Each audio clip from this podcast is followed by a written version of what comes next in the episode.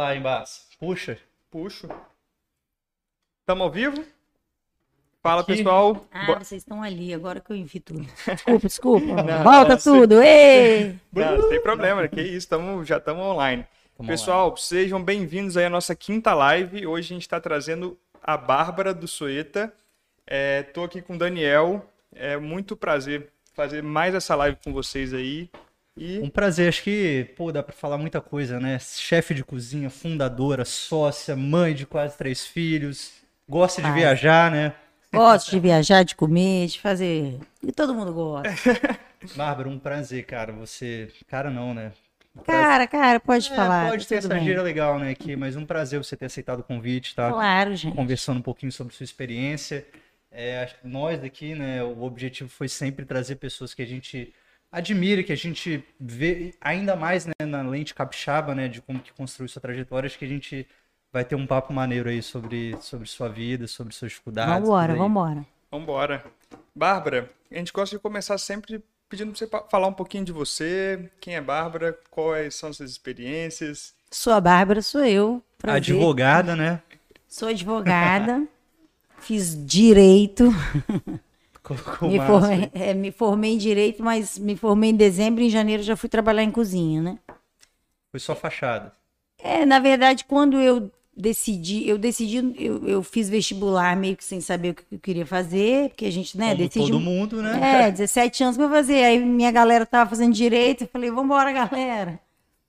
E, e assim, sempre gostei de cozinhar, é aquela coisa, gostava, cozinhava com a minha mãe em casa. Desde nova, né? Desde nova, meu pai e minha mãe são pessoas que valorizam muito a comida. Meu pai, restaurante, sempre gostou muito, sempre levou. Nós três somos três irmãos.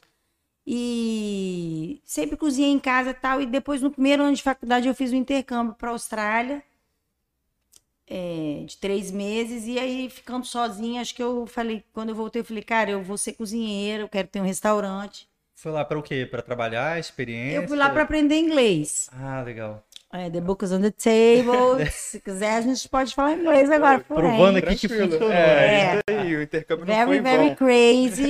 Três meses, very small time for learning English. Mas me diverti muito. E tomei essa decisão lá também, assim. E só que aí meus pais falaram: não, você vai terminar a faculdade. O que foi muito bom, porque é, a cozinha é um trabalho muito duro, assim. Talvez eu não tivesse a maturidade para entender. E fiquei meio que naquela fissura por quatro anos, né? Eu quero fazer isso, eu quero fazer isso. Terminei a faculdade. Estudei muito na faculdade. Fez faculdade aqui em Vitória Eu mesmo? fiz na UVV. Ah, UVV. Direito na UVV. E muito dedicada, só que não. Não, mas é porque assim, eu, Você eu já, já sabia que não queria que aquilo. não queria aquilo. Fica difícil, né? Fica difícil, e Você vai assim, empurrando com a barriga. Sempre gostei muito de sair, de né, dar uns chorezinhos, então. Não vou julgar. Não, não não Ninguém vai julgar aqui. É. A minha sala tinha, a gente tinha várias amigas do, do lado. Assim, foi um- uma época maravilhosa da minha vida. Não pro direito, né? É, o direito ficou lá. E aí depois, quando eu, no último ano da faculdade, eu me formei em dezembro e já tô contando minha história, né? Fica à vontade. quem eu sou, É fiquei pra até nervosa. mesmo. Falei, meu Deus. Pode, pode ir falando, né? É. E aí eu falei assim, cara, eu vou. Aí meu pai, que sempre frequentou restaurante, gosta muito, e a gente foi para o Rio para conversar com um amigo dele, um italiano, Dânio Braga, que foi um cara muito importante, inclusive na gastronomia do Brasil. Assim, é, pra vocês terem uma ideia, ele abriu um restaurante que não tinha cerveja no Rio de Janeiro. Nossa. Só tinha vinho só com reserva, ele vazio, a pessoa entrava não, só com reserva. Ele quis ir do Caraca. carro carioca, imagina a Nossa facilidade. senhora. E ele deu certo, e ele é muito fera pra, tipo assim, ah, o que que que que Bárbara pode fazer? Eu queria eu queria na verdade fazer um curso na Itália, porque meus pais são italianos, eu tenho cidadania. Mas seus pais são desse ramo de gastronomia? não. Ou ele só conhecia esse cara? Não, te- só porque ele é um amante da gastronomia, ele mas só foi- de comer. Caraca, aí vocês foram pro Rio só pra visitar esses caras? esse Aí a cara? gente foi, né? Aproveitou pra jantar lá no final de semana. Ah, tá. E aí ele falou, cara, ele foi muito legal, porque ele falou assim: vem aqui, fica aqui fazendo estágio comigo três meses. Hum, Tipo assim, pra ver se você gosta ou se você é uma menininha, né? Filhinha de papai que quer trabalhar numa cozinha. Ai, quero. Acho que é fácil. Nessa época, foi de três anos atrás, gente, pouquíssimo tempo, né? Vou nem ter idade para falar 20 anos atrás. Mas nessa época, não existia nenhum curso de gastronomia no Brasil, só tinha o. Mentira, tinha o Águas de São Pedro, do Senac, em São Paulo. E não, não, não existia essa moda que depois veio, né? Esse boom do, ah, do chefe de cozinha, da gastronomia, do, esse, glamour, esse Masterchef, falso né? glamour que se, que se, né? Que se tem hoje. Então, é, quando ele falou, ah, vem aqui, fica três meses, nossa, nem dormi à noite. Fiquei assim, meu Deus do céu. E aí, isso, tipo, foi em outubro, e então eu me formei em dezembro, em janeiro eu tô aqui. E aí fiquei com ele lá por. Vou ter que fazer uma conta agora, porque eu já me perdi, mas assim, mínimo eu fiquei, eu fiquei de 4 a 5 anos com o Dânio. Caraca, de três meses. É, eu, fui, eu fiquei, fui ficando, aí ele abriu, depois ele abriu um buffet, um, uma casa que ele fazia eventos no Rio, e eu fui pra lá, comecei a trabalhar, depois comecei a chefiar essa casa, né, e depois eu fui pra fora.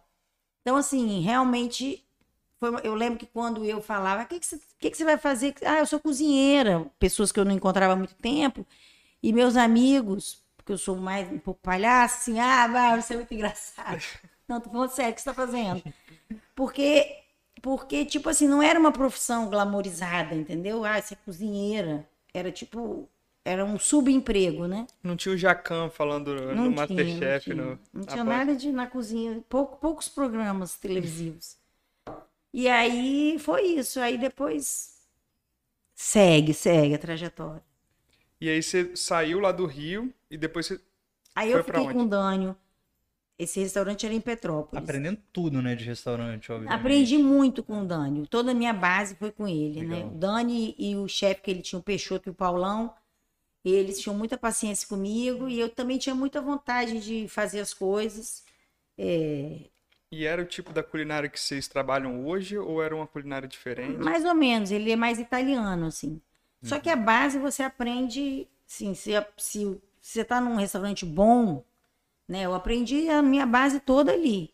Quando eu fui, quando ele abriu o buffet, que eu fui trabalhar nesse buffet que era no Rio, eu fiquei um ano em Petrópolis, eu acho que eu fiquei com ele quatro anos.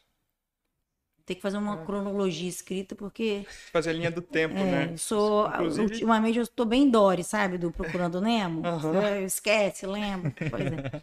A gravidez ajuda também. A gente fica mais burrinho. É, E aí ele abriu esse buffet, eu fui para lá trabalhar e depois o chefe que estava lá foi embora e eu comecei a chefiar esse buffet, que também foi uma experiência muito importante. Uhum. Só que eu comecei a sentir, assim, eu, meu sonho, minha vontade era abrir um restaurante. Nem sei por quê. Assim, eu tinha isso. E eu comecei a sentir que eu precisava ter essa experiência de restaurante. Porque quando eu tive a experiência na Locanda, que foi em Petrópolis, eu, eu era muito crua. Então eu, na verdade, ficava limpando as coisas, entendeu? Limpando, é, limpando lula, limpando peixe, fazendo o básico. Eu não tinha, eu não ficava no fogão, sai, marcha, sai, entendeu? Na hierarquia da cozinha, assim, como é, como é que entra? Assim, você entra. Você entra lavando prato. Lavando Lavando prato, prato. ó, É, chão, talvez. E é né? isso que eu- e lá ele me botou para isso, porque ele falou com meu pai quando depois, né? Ah, fica aqui três meses depois. Ah, pode deixar. Eu- ela vai desistir, ela não vai ficar não. E depois de fiquei com ele quatro anos. Ele e a Lilian, né? É um casal. Era um casal, era um casal. E e aí eu comecei a sentir essa necessidade e tal. E como eu sempre tive essa vontade de ir para fora, porque meus pais são italianos, né? Falei, Dânio, já era uma coisa combinada. Eu avisei ele um ano antes. Eu falei, ó, o ano que vem eu quero ir para fora. Ele falou, não, eu vou arranjar para você estágio para você aprender, etc e tal. Eu falei, maravilhoso. Aí ele me conseguiu o primeiro estágio que eu fiz fora na Enoteca Pinchiori, que é um restaurante três estrelas Michelin em Firenze, na Itália. Mas não para lavar prato. Pior. Pior. Antes eu tivesse lavado uns pratinhos lá. Mentira, por quê? um restaurante três estrelas, é um restaurante super, né, pomposo. As pessoas eram bem. Não encosta em mim. Não, não- eu não vou falar mal de ninguém hoje. Ah, Mas não, assim, ah, não. não. Que isso, Encerra live. Só do live. Ivan. Só do Ivan que eu vou falar mal hoje. É, não, eles. Eu fazia evento para duas mil pessoas. Eu organizava, eu fazia tudo. Eu era chefe desse buffet. Eu tinha, eu tinha muita experiência em cozinha, apesar de ir lá e eles, tipo assim, não. Eu fiquei meio que. Isso não é um problema. é, descascando cebola. Eu sabia que eu ia. Eu nunca achei que eu fosse para lá. é, entrar no fogão e ser chefe de partida, de jeito Aham. nenhum. Pegar 10 e a faixa, né? Mas as pessoas eram muito assim. Fiz amizades que eu tenho até hoje, com pessoas incríveis também. É, mas foi para mim foi uma porrada no estômago, porque totalmente diferente. A, a cozinha na Europa, essa cozinha profissionalizada, de restaurante três, com estrelado, com alta gastronomia, é, é uma rigidez muito maior. É muito maior que aqui, se Muito. considerar um Não sei nem restaurante top aqui. Não existe, é muito maior. Lá você não, você não, você não canta na cozinha. Aqui, Caramba. entendeu? Você não, é, você não fala, na verdade. Cala sua boca e faz o que você tem que fazer. Então, assim, pra mim foi um. Caraca, bicho. Fui pra brasileiro, né, que gosta de conversar. É, não, e eu fiz amizades maravilhosas. Mas fora da cozinha. Não, com pessoas da cozinha, mas fora, ou então você Uhum. falava ali baixinho e tal. Então, assim, muito mais rígido. Mas eu vi que eu tinha muita coisa para aprender. Eu tinha, sei lá, cinco anos de estrada de, de cozinha. Eu falei, nossa, não sei. Aliás, até a gente nunca sabe nada, mas assim, preciso aprender muito. E quando eu voltei, o Dani falou: não, tá bom. Tá bom para você, vai abrir seu restaurante, você tá dando volta. Eu falei, cara, não tá bom para mim. E aí ele não me arranjou mais estágio. Aí eu fui, voltei para Vitória, porque isso estava no Rio. E junto com minha comadre, minha comadre me ajudou, que ela é escritora. E a gente fez um currículo super bonitinho. E eu mandei para os 20 melhores restaurantes da Itália, para alguns da Espanha. Eu, eu vou. E aí eu recebi várias respostas, para minha surpresa, que eu pensei, vou andarei e jamais alguém vai me retornar. A gente sempre pensa, né? É, recebi várias respostas legais. Tá aqui na frente. E, e aí eu escolhi ir para o sul da Itália, que minha família é do norte, eu conheci, né? Eu tinha mais conhecimento dessa parte. O norte e Da o sul Itália. e o norte e o sul da Itália são, du- dois são países. dois né? países Totalmente diferentes, diferente, totalmente. A visão do italiano que as pessoas têm, que é o italiano, tô o feliz, vem cá, que- quer o quê, não sei o quê. É o do sul, porque o do norte é super nariz em pé, metido. É mesmo? A maioria, né? Uhum. Vamos É. generalizar. Mas assim, o clima é esse. E eu resolvi ir para o sul também. Ah, vou fazer um estágio, vou ficar três meses. E fiquei um ano e meio nesse restaurante. Aí eu, depois de um mês, ele me contratou. Quer, quer ficar aqui um ano? Quero. E aí, Cidadania, né? Tá tranquilo. é, aí foi muito legal. E o restaurante era conhecido lá. Também duas estrelas Michelin, é, numa cidadezinha maravilhosa. Foi uma experiência muito bacana. Do Homo, em Ragusa Ibla, na Sicília. E aí eu fiquei um ano e meio, e neste meio eu mandei meu currículo para o El Bulli. Mas aí eu também tive o dedinho da Lilian, que era que é a ex-mulher do Dânio, que Uhum. virou minha amiga, né? É, e eles conheciam o pessoal, o Ferran e tudo mais. E aí eu falei, Lilian, vou mandar meu currículo, me ajuda aí, fala para eu Ian. Fala e ela falou, essa é minha chefe, tal, porque a gente era amigo, me elogiou. e aí eles me chamaram e depois eu fui pro Bully, E explica onde pra conheci o galera. Pablo. Explica pra galera o que, que era o bully. O que, que é o É, bully o El na época, o tamanho dentro do Ué, o restaurante. El Bulli foi considerado o melhor restaurante. O El Bulli, na verdade, foi uma revolução dentro da gastronomia mundial que o Ferran fez, né? E Lá na Espanha, né? Lá na Espanha, é isso. E, e o El Bulli, o Ferran revolucionou a, a cozinha. Ele e- é, criou técnicas, a forma de apresentar, o- tudo. Ele fez muita coisa. Ele foi considerado três ou quatro vezes o melhor restaurante do mundo. é, um gênio. E aí, eu, quando eu fui para lá, é, foi em 2008. 2008. Né? Eu fui fazer uma te a temporada de 2008, seis meses, onde eu conheci o Pablo, que é meu sócio hoje. No, na Locanda eu conheci a Marli, que é minha sócia também. Nós, somos nós três, os fundadores do Soeto. Achei muito chique. Bárbara, você é fundadora do Soeto? Sim. Bem chique, né? Sou eu. Somos nós, né? Nós três. E os três têm, sabem de cozinha? Como é que Não, é? Marli, Marli é administrativo financeiro. É. Marli não sabe nem é, fritar, Fritar fritar, um um ovo. ovo. ela sabe. Não vou fazer essa crítica à minha sócia, não. É só pra quando zoar do ovo, não. Eu sei, ovo eu. É, eu sei, mas tipo assim, não sabe.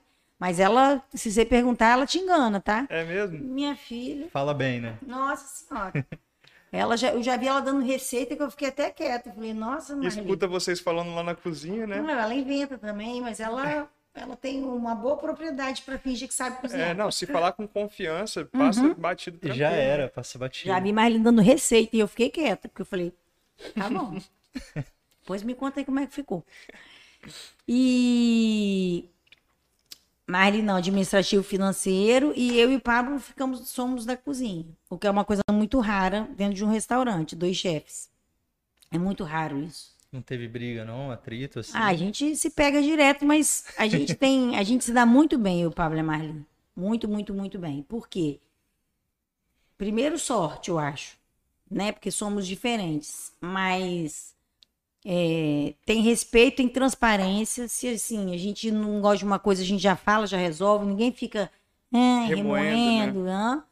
E se a gente briga ou se discute, a gente discute e resolve Uhum. também. Não fica naquela Deixando punheta. isso "Ah, crescer aqui que ele ainda." falou, porque ela falou, isso aqui, que ele falou, a gente não tem isso. Nossa, é. Resolve então, ali na hora a gente tá mesmo. junto há 11 anos, Nossa. o que pra mim, tipo assim, eu acho que é o, o- a, a essência do Suetas é essa parceria de nós três, assim, eu, Pablo e Marli. Se um dia o Sueta fechar, é, ele vai pra qualquer lugar com essas três pessoas juntas, né? E que hoje não somos só nós três, porque a gente já tem muitas pessoas trabalham com a gente há 10 anos no Sueta, né? Desde que a gente abriu.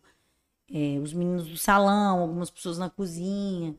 E então a gente é uma grande family. Vocês abriram em 2010 ou 2011? 2010. 2010, né? E como que foi abrir um restaurante né, tipo, de comida contemporânea ali em 2010 aqui? Você, você falou que não tinha tanto glamour de Não, de 2000 cozinha. Foi doideira doida da Bahia, né? Porque Você tinha chance de até ficar na Europa, né, Bárbara? eu tinha Ou chance, mas eu sempre quis, seu eu sempre quis voltar pra voltar para Vitória? Vitória. É mesmo? Eu sempre quis abrir um restaurante aqui. Porque minha família é daqui, eu queria ficar perto deles. E eu sempre. Eu amo Vitória, eu acho linda. Eu achava, bicho, cabe. Tem que ter coisa boa aqui. Devia estar crescendo. Não que não tivesse mercado. coisa boa, mas não tinha o que a gente que- o que eu queria fazer. Não tem, ainda não tem muita coisa em Vitória, né? Uhum. A gente está crescendo muito, tá vendo um monte de coisa legal abrir, o que é massa, mas assim, quando a gente veio com a ideia do, por exemplo, do menu degustação, as pessoas não conheciam o que era o menu degustação. Perguntavam se várias vezes a gente, ah, aqui que tem um rodízio meio diferente. e a gente é aqui mesmo. Senta aí que você vai comer rodízio hoje. Não tentavam, não tentavam educar a galera e falar, não, rodízio não. Igual... Não, é rodízio, quer chamar de rodízio, bora rodízio. Irado.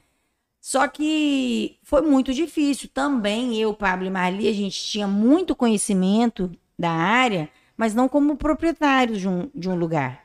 Eu tinha trabalhado muitos anos, o Pablo muitos anos, Marli muitos anos, cada um com sua experiência, a gente juntou, mas a gente tinha um sonho tão latente de fazer nosso melhor restaurante do, do estado, ou, e fazer as coisas, sabe, que a gente tinha aprendido por 10, 15 anos e com muita vontade. E a gente fez muita besteira também, obviamente. Eu acho que tem um lado empresário, empreendedor, que vocês ainda Não iam tinha, conhecer zero. isso, né? Empresário zero. Zero, né? E como Zero. que foi essa mudança aí? É. Foi quase falindo o restaurante. Foi muito simples. Fecha ou muda? Foi mais ou menos assim. E foi mais ou menos assim mesmo. A gente ficou três anos. É, a gente, na verdade, também veio muito radical com essa ideia do menu degustação, com o que a gente Já foi logo de acreditava. já, 2010. Então, tipo assim, a gente sempre teve o à la carte. A gente tinha um menu degustação de. Hoje, o nosso menu degustação tem seis a oito etapas. A gente tem dois, um de seis ou de oito, oito etapas. A gente tinha um menu degustação de 30 etapas. Nossa. 30. 30 coisinhas chegavam pra você. Que irado, velho. É irado, mas não é não- comercial, entendeu? A pessoa pensa, ah, eu, eu nem vou conseguir comer essas 30 Não, coisas. e a pessoa conseguia, porque a gente fazia pequenininho e tal. Aham. Uma pessoa outra É tipo podia um ter. rodízio mesmo, dá pra confundir. É, tipo, rodízio. Se quiser, rodízio. Mas rodízio você escolhe. Lá isso você é. cala a boca e come. É isso aí. Entendeu? Então, tipo assim, você imagina. Hum, porque a gente trabalhou em restaurantes assim. Só que a gente não tinha essa visão empresária do negócio. Então, Uhum. por exemplo, para você fazer um menu de 30 etapas, o garçom vai na sua mesa 60 vezes. Nossa senhora. Sim. Não chega um monte de vez, não? É um de cada vez? Ah, mesmo que fosse 50 vezes, que chegasse dois de uma vez, entendeu? Sim. Então, tipo assim, isso Muita interrupção, né? não é interrupção. É, a- é você precisa de um garçom. Quant- Quantos garçons o garçom consegue atender quantas mesas? Assim não, né? Uma só. Então, tipo é? assim, um monte de coisinha que a gente não, não entendia como perda de dinheiro, de Do tempo. negócio Do né? negócio, eu tô falando do negócio. Que as loucuras que a gente fez no começo foram super importantes pra gente também chegar onde a gente chegou. Uhum. A gente ficou conhecido como um dos cinco melhores restaurantes do Brasil. A gente, é, né, as chefe revelação, ganhamos prêmio, ganhamos um monte de coisa, só que isso enche o bolso de ninguém. Né? O glamour de ser, né, importante. Ah, eu sou cinco melhores restaurantes do Brasil. E Mas no final do negócio mês eu tenho si, que pedir empréstimo. É. É, Eu sou uma Prefiro ser. Bri- Obrigada. Pode ficar com seus quintos, quinto lugar, eu vou passar para você. E aí, o que, que aconteceu? Em 2013, a gente abriu uma empresa que chama Foodflex, que é uma empresa é, que faz alimentação transportada para a indústria, na Serra. Os mesmos três sócios? Sempre nós três.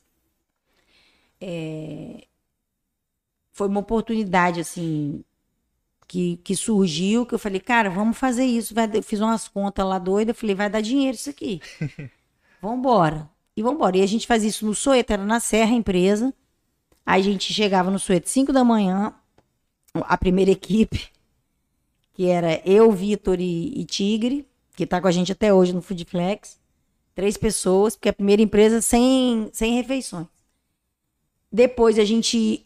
é, no começo, Pablo chegava às nove e ia com um caminhãozinho, que a gente comprou um caminhãozinho, levar a comida, que na verdade comida transportada para a indústria, você leva pronto, quentinho, Uhum. e serve e alguém serve. E depois, aí às nove chegava a, gal- a galera que fazia o almoço, porque nessa época a gente abriu o Sueta para o almoço, e depois fazia o jantar. E de- aí a gente foi, o Foodflex foi dando certo, a gente passou para Serra, e o Foodflex, por quatro anos, sustentou o Soeta. Olha Porque só. o Soeta dava prejuízo, e aí o lucro que a gente tinha no Foodflex, a gente pagava as contas do Soeta. Era cozinha própria ou não? Era no, no próprio Não, era no? Soeta que a gente Soeta fazia. mesmo. A gente fazia comida no Soeta, arroz, feijão, farofa, dois E tipos de carne, né? transportava. e transportava. E aí chegou uma hora que, pô, a gente começou a cansar de perder dinheiro no Soeta. Apesar de prêmios, vinho. Uh! Isso três anos aí de, de, de fundação, né? Isso, não, o, o é, foi em 2013 a gente fez o Foodflex. Linha do tempo de novo aí. Isso. E ficou mais uns três anos o Foodflex pagando o Soeta para sobreviver. Caramba. Desde que ele abriu, o Foodflex abriu, já começou. O dando Foodflex é o filho. Cê- Vocês não viram essa novela Renascer. Mas o Foodflex é o filho renegado, que é o que dá certo, mas que foi renegado. Tipo assim, não, deixa isso aí. Hoje não, hoje ele é bem cuidado, a gente ama ele. Mas o Foodflex, porque é, um, a, é, é uma conta mais certa, entendeu? Você não tem. Você vem, você produz o que você vende. Uhum. Você Sim. não produz e fica esperando a pessoa chegar. Entendeu? Mais ou menos assim, pra você entender. Uma previsão já Exatamente. Já começa o mês, eu já sei que eu vou fazer Aham. isso, eu tenho que gastar isso e eu tenho, e tem que sobrar isso. Uhum. E aí, depois de três anos, em 2016 mais ou menos, a gente falou, cara, não dá mais. E a gente foi amadurecendo também com, né, com todas essas coisas. E era mais o que, Bárbara, esse, esse prejuízo? Era realmente os custos fixos ali que... Custo fixo, muita coisa, muita muita coisa envolvida. Um restaurante é um buraco de perder dinheiro, gente. O estoque também, imagino. Não, o estoque nunca, 30, não? não? o estoque nunca foi muito coisa, porque a gente sempre, mas por exemplo, a gente a gente tinha um cardápio. Por exemplo, um garçom ir na mesa 50 vezes é perda de tempo, tempo é dinheiro. Eu precisava de dois garçons para atender uma praça que hoje atende uma pessoa. Uhum. Então, exemplo. Ou, por exemplo, a gente tinha um cardápio à la carte, bem maior do que a gente tem hoje. A gente tinha um menu italiano, com 18 etapas, que não tinha nada a ver com a carta. A gente tinha é, esse menu de 32 etapas, que não tinha nada a ver com a carta. Se- até hoje a gente se pergunta como é que a gente conseguia fazer isso. Jesus Cristo. Então, tipo assim, o estoque nesse sentido, muito produto, entendeu? É, muito produto para fazer as coisas também. O tempo que a gente perda, muita coisa, muita coisa. É, Conta mesmo, às vezes, que a gente não. E em 2016, quando a gente falou, cara, não dá mais, hoje a gente vai fechar realmente, porque não faz sentido ter um restaurante. Ah, tudo bem, somos um dos cinco melhores restaurantes do Brasil e não estamos ganhando dinheiro. Para quê? No fundo, quem, uma empresa precisa ter lucro. Sim. E aí a gente pegou um consultor, o Manuel.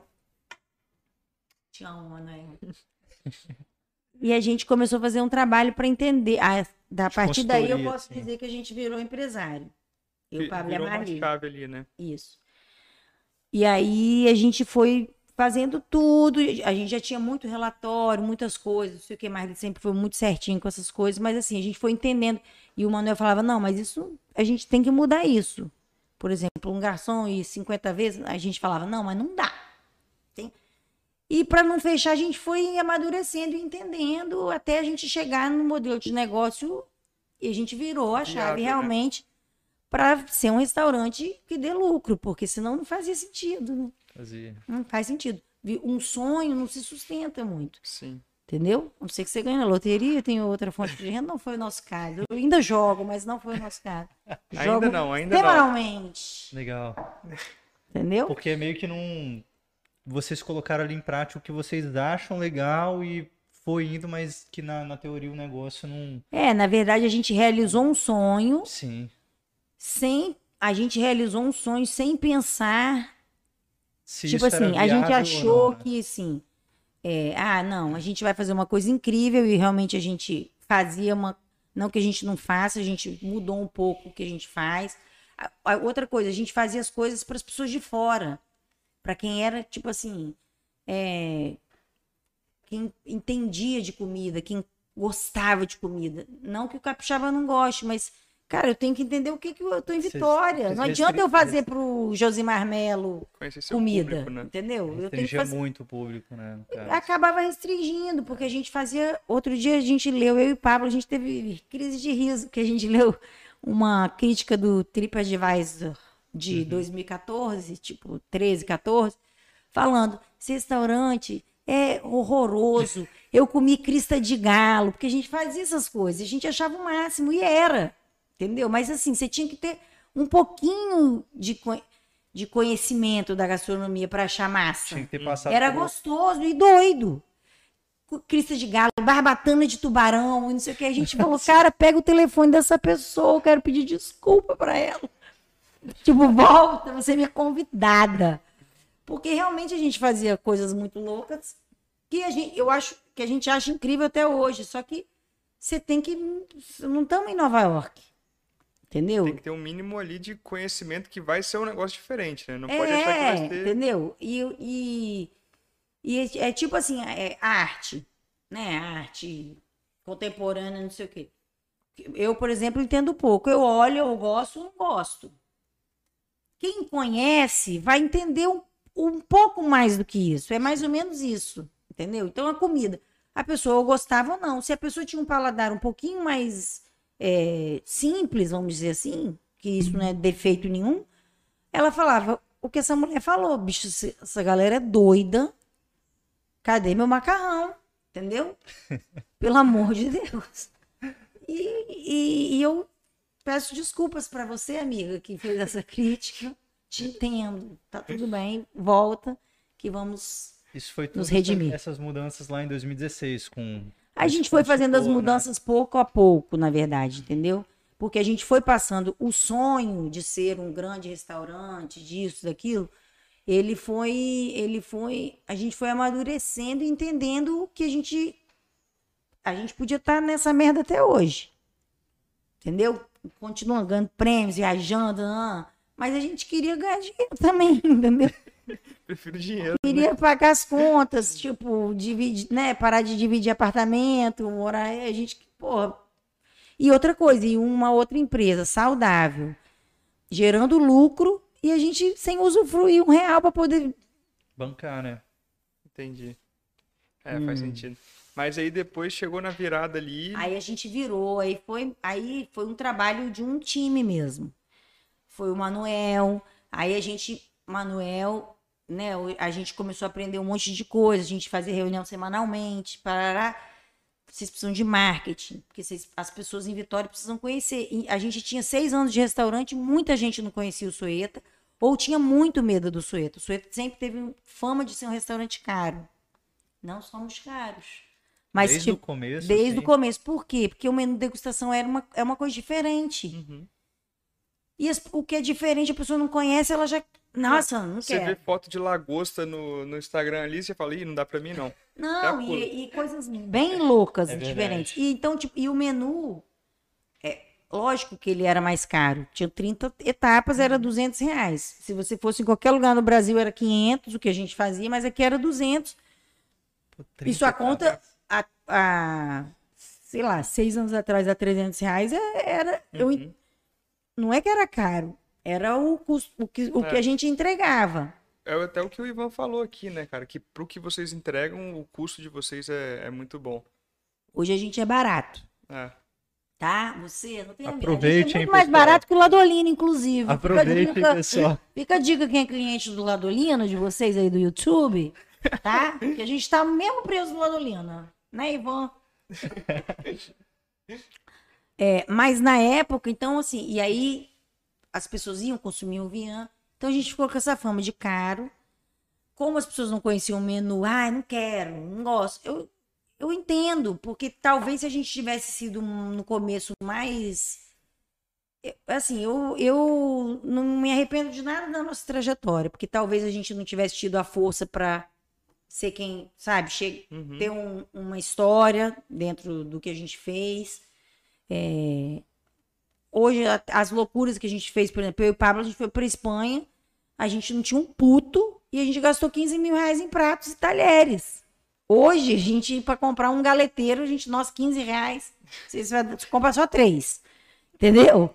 A gente fazia muitas loucuras Entendi. em nome do nosso sonho. Que massa! Massa, velho. Ainda bem que a gente tá vivo, ninguém tentou matar a gente. Tá tudo certo. E como que você conheceu o Pablo lá? Ele tava, trabalhava no mesmo Cara, o restaurante? Pablo, ele era chefe de partida do El Bulli. Chefe de partido também. Chefe de partida é, é, é praça, né? Então, tipo assim, vamos dizer, tem é, carnes, peixe, entrada um, entrada dois. Não, ele era um dos chefes. É, e a gente se conectou muito rápido. A gente é parecido, eu e o Pablo, assim, de jeito. A gente ficou muito amigo. Muito. A gente fazia tudo junto. Todo mundo sempre achou que a gente se pegava. A gente nunca se pegou, tá, gente? A gente não é um casal. Somos casados, cada um com, sua, com o seu par. E a gente ficou muito amigo. Muito, muito, muito amigo de cara. E a gente fazia tudo junto. A gente saía tudo junto, tudo junto. Bebedeira, tudo junto. E aí, quando eu voltei, depois a gente continuou se falando, a gente ficou muito amigo. E ele já tava há muito tempo lá? Quando você Ele estava lá há três anos. Três anos. Ficou- aí ele ficou lá cinco temporadas, né? Porque o Orgulho era de temporada. Aí na, no ano seguinte, é, eu fui em 2008. Em 2009 eu voltei Marli já estava em Vitória. A gente já estava refor... Não. É, a gente já tinha alugado a casa do Sueta. Já com o projeto, já começando a reforma. E eu voltei para o Bulho para ficar um mês. Ah, fui eu. Ah, tranquilo. Você achou que era um sino, Achei né? que era eu aqui. Eu Ah. tô esbarrei- tô esbarrando direto Era a aqui. igreja, que era alguma ia, ia perder a missa, ia É. perder a missa. Tá Ó, quase na hora, tá quase na hora.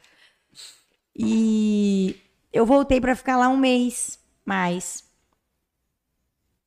E aí ele falou: Ah, esse meu último ano aqui, tá bom, já deu o que tinha que dar, não, não, não, não sei para onde eu vou. Aí um monte de proposta, porque ficou cinco anos no Elbully, etc e Certeza, tal. né? E eu falei, cara, vai, vão lá comigo três meses, me ajuda lá a abrir o restaurante. Aí Ele é, mas você quer fazer o quê? Mas Pablo é todo assim. Você quer o quê? Fazer uma pizzaria? Você quer fazer um restaurante italiano? Porque minha família, né? Falei, não, não quero, mas. Ah, então eu vou. Só não podia ser pizzaria ou restaurante italiano? Não, tipo assim, você vai fazer qualquer coisa? Porque ele queria Ah, um tá. restaurante contemporâneo, né? Pra gente fazer as coisas que a gente tinha feito Ah, por. então a ideia não foi vocês dois juntos, você convidou ele. Não, a ideia nunca ideia foi, já- não. Já pronta, assim. Já- né? o restaurante já estava em reforma. Hum. Vamos lá, pá, fica uns três meses lá comigo, me ajuda a abrir. Eu, Ah, eu vou. Doido. Louco. Nunca foi, é, tinha ido no Brasil? Que... Nunca. Nunca. Louco. Mas tudo bem, ele veio para ficar três meses. Esses três meses são perigosíssimos, A hein, gente? entubada é sempre assim, né? É sempre ah, só É três tipo, meses. Não, vamos lá, rapidinho. Três meses. Chega aí, Aham. Lindoso, apresenta um podcast comigo aqui. Tipo, Pipe, faz uma live aqui pra mim. Transmite. Só três meses só, hein? Aí quando Pois vê, é, e né? você vê, passa esse tempo. E aí, o que que aconteceu? Ele... Ele veio... Não, aí a gente saiu... Isso foi um porre homérico. A gente no carro com a- as plantas do restaurante. Aqui, ó. Isso aqui é a sala, cozinha, maravilhosa, maravilhosa. No dia seguinte, acordamos. Aí a gente foi para Barcelona. E aí a gente começou a falar do cardápio, que esse primeiro cardápio é maravilhoso que a gente tem guardado. Tipo assim, 650 itens no cardápio. Porque, tipo, Nossa é brincadeira, mas assim, tudo era com muitas ideias, muitas coisas. A gente vai fazer isso. Ostra, três tipos de ostra, com três tipos de molho, com quatro tipos de preparações.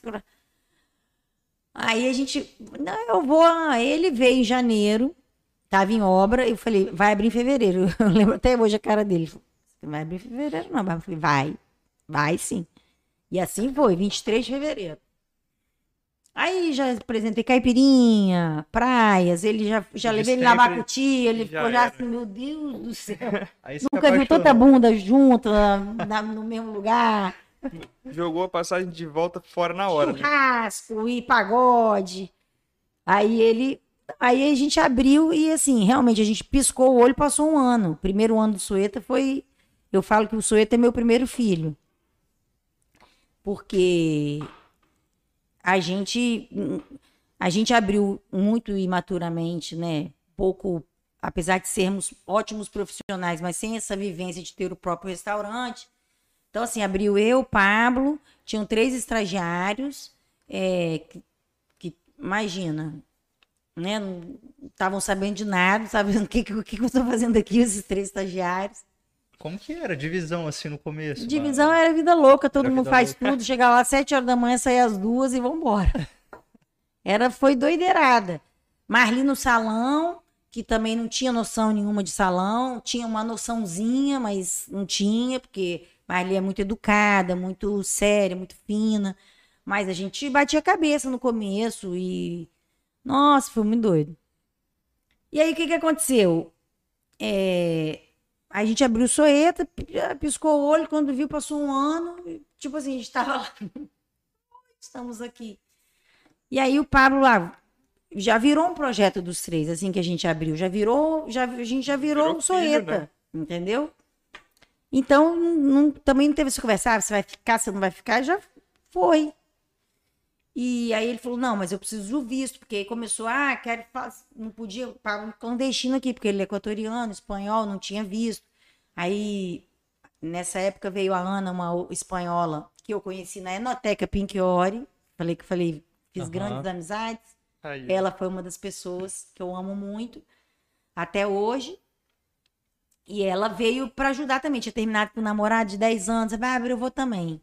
Já tinha trabalhado em, em servinha, daí ela veio para ser garçonete. E como diz o Pablo, Deus faz e os doidos se juntam. Eu, Pablo, Ana, Marli, tudo doido. E aí a gente, aí ela veio também e esqueci o que eu tava falando. É, essa galera de restaurante é meio desapegada, né? Igual o Ivan chega assim e falou: eu tava viajando, É, fiz gastronomia ficar viajar, aqui, né? Vou fazer e... Parou Porque aqui são experiências. Você pode trabalhar em qualquer lugar do mundo se você é um bom profissional de cozinha ou de salão. É, ele comentou isso. Entendeu? Você tem um lugar para. Você tem que ser bom no que você faz e você vai para qualquer lugar do mundo. Não, não falei que você vai ganhar dinheiro, mas trabalhar, você trabalha. Não morre de fome, não.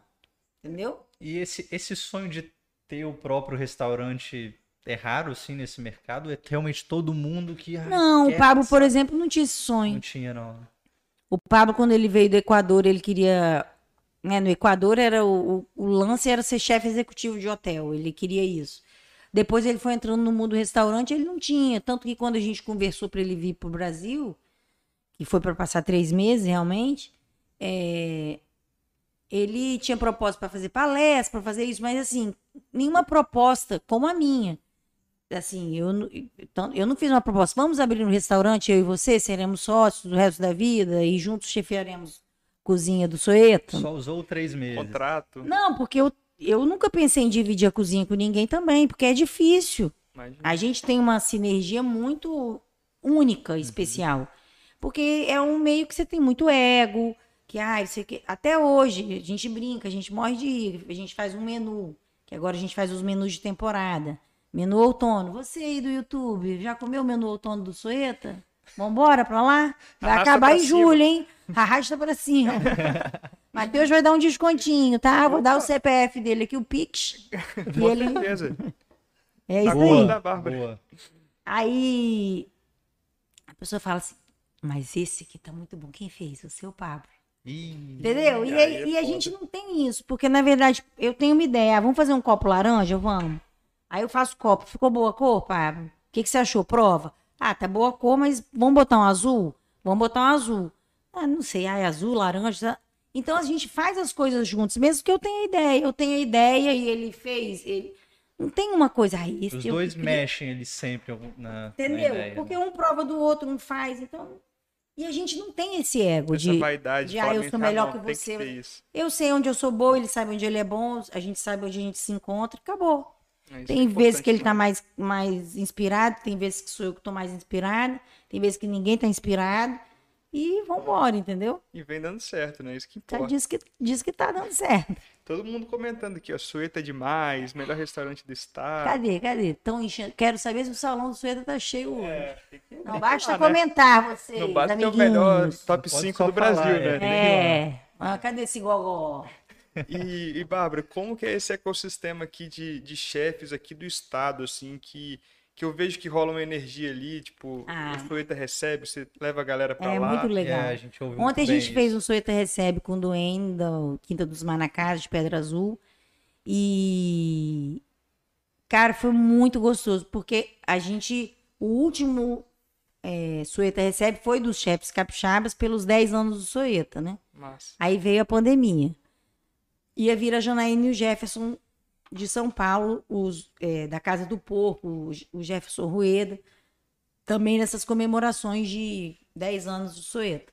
Aí veio a pandemia e acabou tudo. Então a gente estava um ano e meio sem fazer esse evento, que é muito bacana para a gente, principalmente, assim. E pro- lógico, para o cliente que come, porque né, é uma coisa diferente e tudo mais, mas assim, é uma troca com o chefe, é, que vai no Soeta. É, é, é muito gostoso. E ontem a gente é, fez só com o Duane, que já veio várias vezes nos chefes capixabas que a gente faz, que não deu para fazer porque é muita gente. Fica, ia ficar muita gente na cozinha. Então a gente preferiu chamar só um agora. E a gente vai retomar o projeto com sempre um chefe de cada vez, mas é muito gostoso.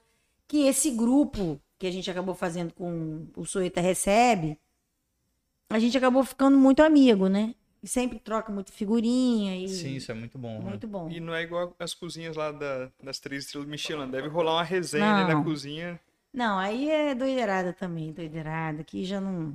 Não dá pra Brasil, ficar no igual, Brasil não, né? tem. Não, e a gente é. Deus, é, assim. Eu, a gente, você passa muito tempo dentro do restaurante para ter essa rigidez, que precisa também na Europa, porque eles têm. É, é totalmente diferente. Por exemplo, no El Bulli tinham 50 pessoas na cozinha. Imagina se três começam a cantar, cada um uma música. Então, realmente não dá. Uhum. Tem que ter uma coisa muito rígida mesmo. Uhum. Mas aqui, e quanto mais cantam os chefes juntos, aí. Quem que é o mais resenha lá do chefe? Ah, Mais fala bobeira, assim. mais fala bobeira? Vou falar, não vou falar, não vou falar. Sou uma pessoa discreta, não vou falar, não vou falar. Não, não- precisa falar. Não, não precisa falar gente. que é o Ivan. É o Ivan. é o Ivan. Não, imagina, amigo, não é. Eu tô falando muito do Ivan porque é ele que me indicou para eles, né? Foi através deles que vocês chegaram até a mim, dele do Felipe, do Golburg, que também é um parceirão, amigão. E é muito legal, a gente troca muita figurinha. Como é que tá? O que, que, você, o que, que tá acontecendo aí? Que, apesar de serem é, restaurantes Ramos completamente diferentes, né? diferentes, e essa troca é muito importante. Porque é, tipo assim, como é que tá o seu delivery, como é que tá... O Sueta tem um delivery muito particular que só funcionou na pandemia mesmo. Mas assim, é, a gente sempre tá trocando o movimento, porque apesar de ser totalmente diferente, o público no final das contas é o mesmo. Né? Assim, a, a galera roda um pouco de tudo, então Sim. a gente troca muito.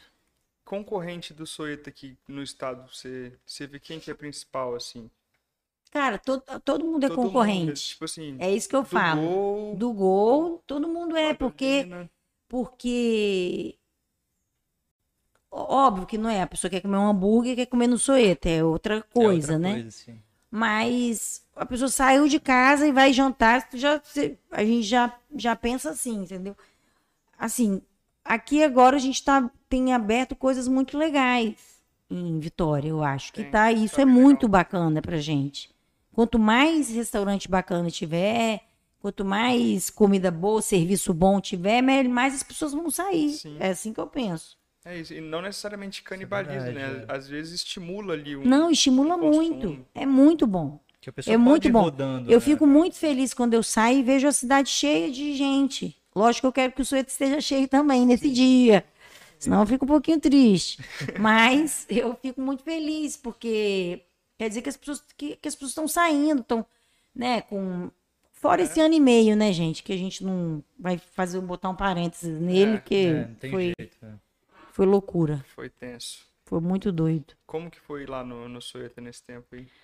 Olha, o ano passado, na pandemia do ano passado, eu até brinco que eu curti muito a pandemia, né? Porque parou tudo e a gente foi muito rápido em reagir. A gente, a gente já tem o serviço desde o começo do Sueta de fazer ceia de Natal.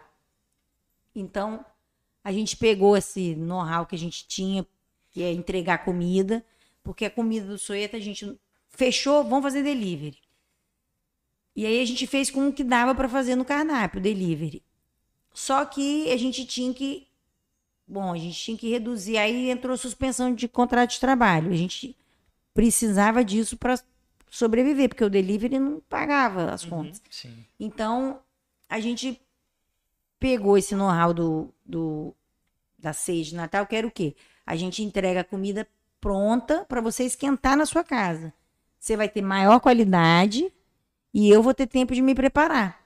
Entendi. Uhum. Então, a gente conseguiu, com isso, e obviamente com os clientes do Soeta, porque foi o que sustentou mesmo, foram os clientes, a gente não entrou em chip, iFood, nada disso, a gente fez com o WhatsApp do Soeta.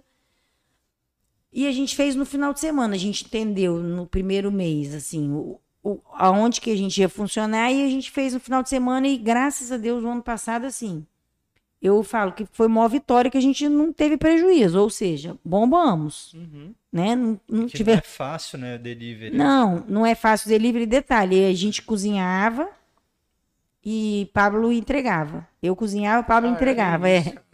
E, e Marli estava de licença maternidade, mas Catiele ou Vinícius, que são pessoas que estão com a gente há 10 anos, no WhatsApp do Soeta. Então foi assim, microoperação para conseguir pagar os custos fixos. E a gente conseguiu. Aí, dia dos namorados, vendemos pra caramba. Fizemos um menuzinho dia dos namorados. A gente foi entendendo, a gente foi jogando com o que a gente tinha. Então, o ano passado a gente zerou, zero a zero, ricos, ou seja, ricos, Ricos, não tivemos com prejuízo. certeza, pra caramba. Com certeza, Ricos. né? A maioria dos restaurantes com dificuldade. É, zero prejuízo. Esse ano foi foda. Punk, né? Esse ano é foi teve foda. outro lockdown também, né? isso aí. O lockdown desse ano pra gente foi assim, psicologicamente, porque a gente estava começando a voltar a ter Uhum. movimento no restaurante, porque a gente parou no, no primeiro lockdown, a gente estava assim, muito bem. Aí, lockdown, aí você fica assim, hã? Ok, todo mundo ficou. O segundo desse. Aí, esse ano, lockdown, eu falei, meu Deus do céu. Aí, psicologicamente, a gente já não tava com a garra que a gente, né, com o gás. Já preocupado pra caramba. Não tinha era um- suspensão de contrato de trabalho. Então, assim, foi prejuízo. A gente teve prejuizão esses dois meses, bem prejuízo. Então, você vá no Sueta, se você estiver em casa, ajudar os amiguinhos. Ó o É, merchan, ó o merchan. é. A gente teve prejuízo, a gente. E outra coisa, as pessoas estavam de saco cheio de pedir em casa, de ficar em casa, as pessoas não queriam. Então, Isso é assim. verdade. Já, já começou a, ah, vou ali comprar uma coisinha e cozinhar. Entendeu? E, e dinheiro também, gente. Dinheiro, é. Porque, Sustenta muito. entendeu? Você pedir comida sempre, eu sei porque eu peço comida em casa. E, cara, dinheiro. Sim. E aí.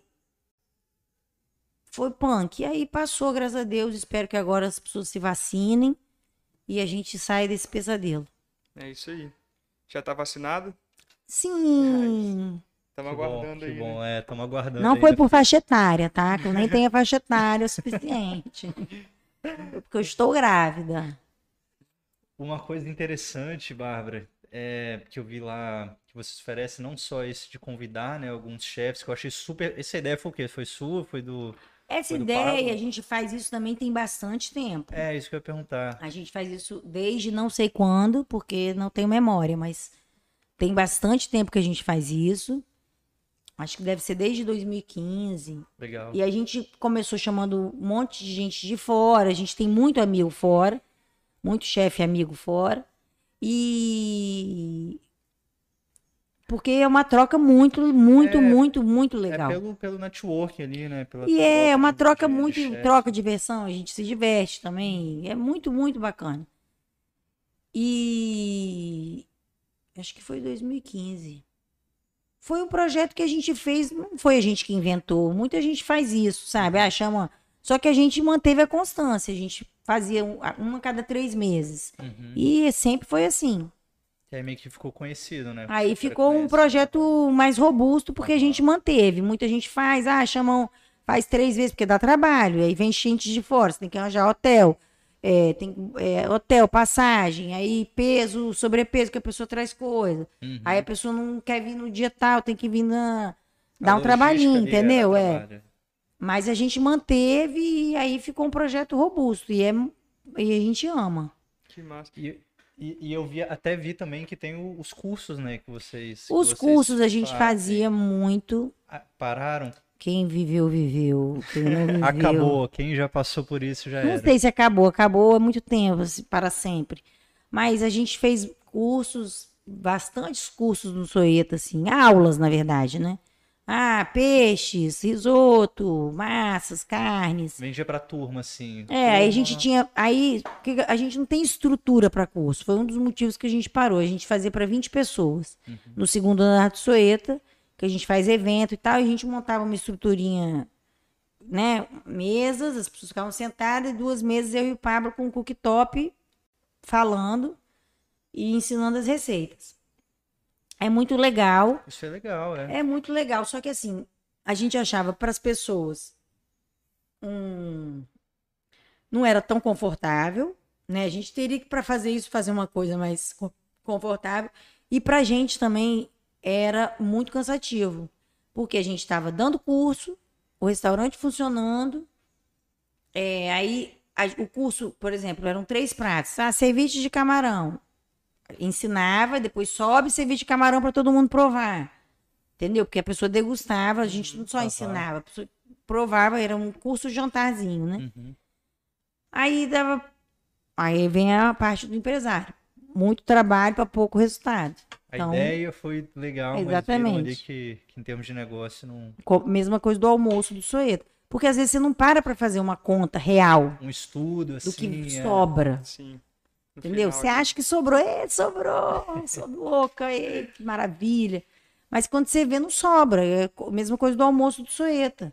A gente fazia, a gente tinha público, e tinha gente. Quando a gente parou para fazer as contas, cara, a gente está trabalhando para ficar no zero a zero. O famoso trocar figurinha. né? Exatamente. Aí vamos, pô, vamos descansar.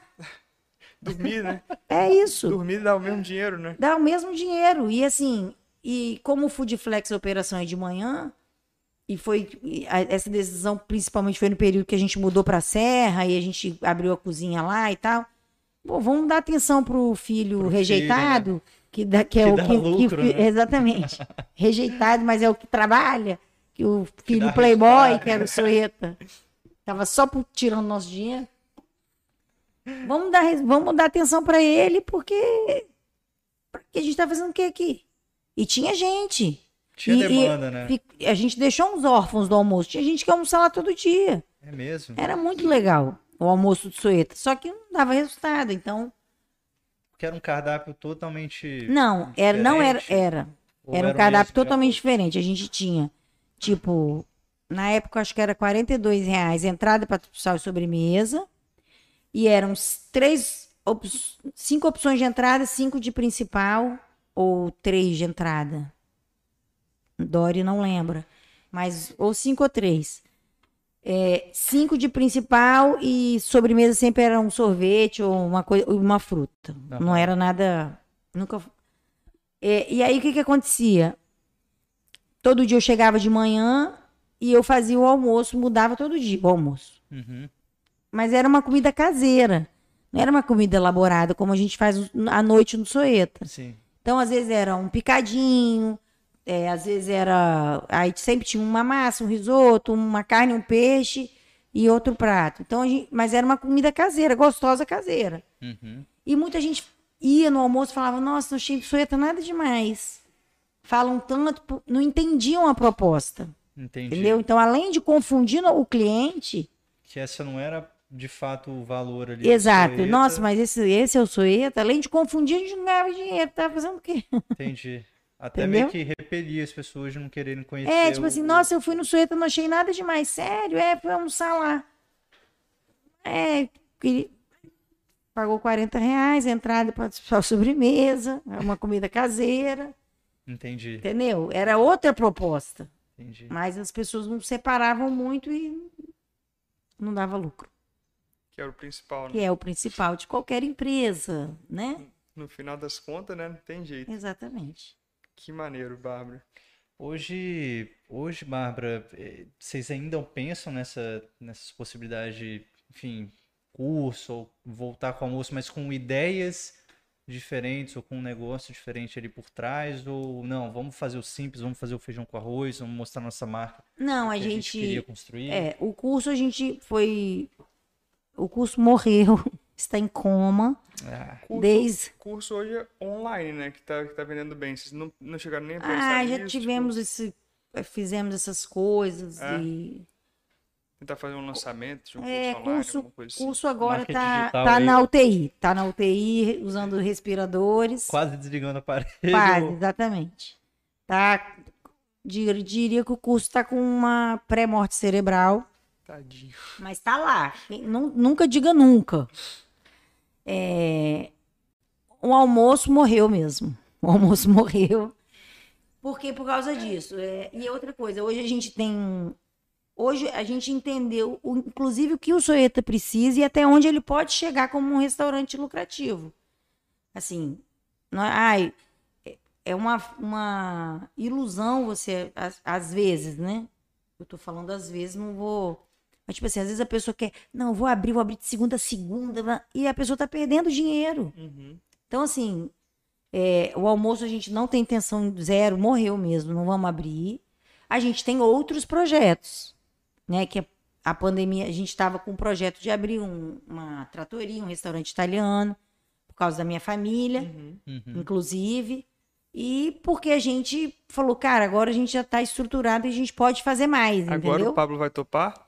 Agora, pra, empolgadíssimo. Ah, agora ele Vamos topou, fazer né? pizza, vamos fazer o que, É. que tiver que fazer. Agora não, porque agora a gente está num momento delicado para ficar empolgado com novos negócios. Mas estávamos empolgadíssimos. Ah, é, agora A gente já estava é. com um ponto fechado, já para assinar o contrato, aí o cara deu para trás. Obrigada, senhor. E veio a pandemia. Caraca. Sério. Imagina. Acho que foi o que aconteceu também com o Ivan, com o Felipe. O Ivan abriu, né? Foi Ah, os é? caras, né? É. Caraca. E o Felipe, o Felipe tava para vir para Tava Vitória, né? Quase Será que também. todo convidado de, de gastronomia que a gente vê Te- passou por Passou isso também? por isso, né? Ah, eu vou expandir, eu vou expandir pandemia. Porque a gente estava num momento muito bom. É, imagina. É, né? Todo, todo, o mercado estava num momento muito bom. Então você fala, cara, agora dá. Vambora. E Não aí deu. chegou pandemia. Pandemia. Ô, Bárbara, mas questão da marca Soeta mesmo. Vocês pensam em expandir, fazer Não. um outro Soeta? Não. Soeta Só é filho fica- único. Filho único, Vitória. A gente até já conversou de ir para São Paulo algumas vezes, mas, mas o Soeta é. Assim, abrir dois Soetas não tem a menor condição. Não existe isso. Não Não, existe. Não existe. O, o Bully lá, em- lá na Itália é um só? Como é O que é? Bully era na Espanha, já fechou também. O Elbully, na não, Espanha, né? tá tudo É. bem, te perdoo. O Elbully na Espanha. Desculpa, Não gente, prestou desculpa. atenção, Perdão, perdão. menos um ponto na live. Vou, ficar, vou pra final de novo. Vai pra final Tá de de novo. prova final na sua própria live. Sinceramente, Matheus. Não, eu não esperava menos de mim. É, Fechou mesmo. fechou. Sério? Mas ele fechou por uma decisão muito inteligente do Ferran Adrià, porque ele fechou no auge. Ele fechou sendo o melhor restaurante do mundo. Já tinha muita gente fazendo o que ele começou a fazer e que ninguém fazia, que era pesquisa, que era laboratório de criatividade, nananã. E ele falou, cara, eu vou fechar agora, que eu tô no auge. Que loucura. Não, gênio, ele é um Massa, gênio. No auge eu penso, vou expandir. Não, Não, não, ele mas é é- mais inte- ele foi mais É, por inteligente. cima, é. É. Porque, não só por isso, porque o El Bulli era também uma operação maluca, imagina, é, 70 pessoas para atender 50 é, clientes, Senhora. também, entendeu? Era, era uma doideira, uma pressão louca de ser o melhor, de criativo, de criar, de fazer, de... Velho. Então ele foi muito esperto. Fechou desse jeito, assim, no auge, e também não lembro porque eu tava falando isso. O que, que você me perguntou? Eu perguntei se era filho único também. Ah, super filho único. Isso. Não dá pra você. Esse tipo de restaurante não dá pra você ter, ter Não é três. outro, né? replicável, assim, Não é. de... É, também É muito perde, perde um detalhe. pouco da essência também Não ou perde não? essência, é muito detalhe. Porque, tipo assim, você vezes... precisa de 70 pessoas atentas ali, Nossa senhora. assim, para atender 50 pessoas comendo, você imagina. Como é que você replica isso? Quem vai ficar atrás disso? É, É muita coisa. imagino. Caraca, 70 pessoas, velho. Que doideira. Vou, Olivia, um xixizinho. Ou já fica à vontade. Vai lá, vai lá. Tô grávida. fica a dica. O quarto filho, né, tá a caminho, né? Aí, imagina 70 pessoas aqui pra fazer uma live, Lindoso. Cara, isso é loucura, velho. É. Se com nós quatro aqui eu já fico maluco. É. Eu já fico doido. O Lindoso fala um negócio que eu falo, nossa, esse cara tá falando bobeira. Imagina mais Imagina- 69. Que isso? Você tá doido. Imagina a pressão, cara. Tá louco.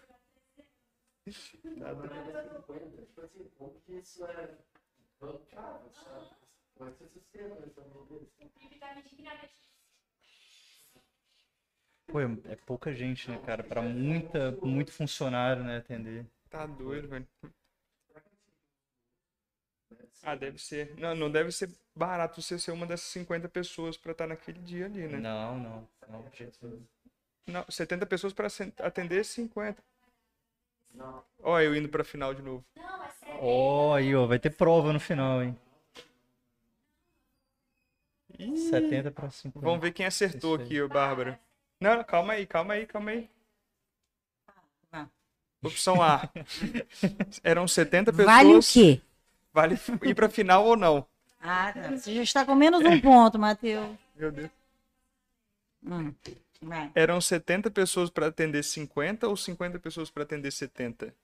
70 pessoas para atender 50.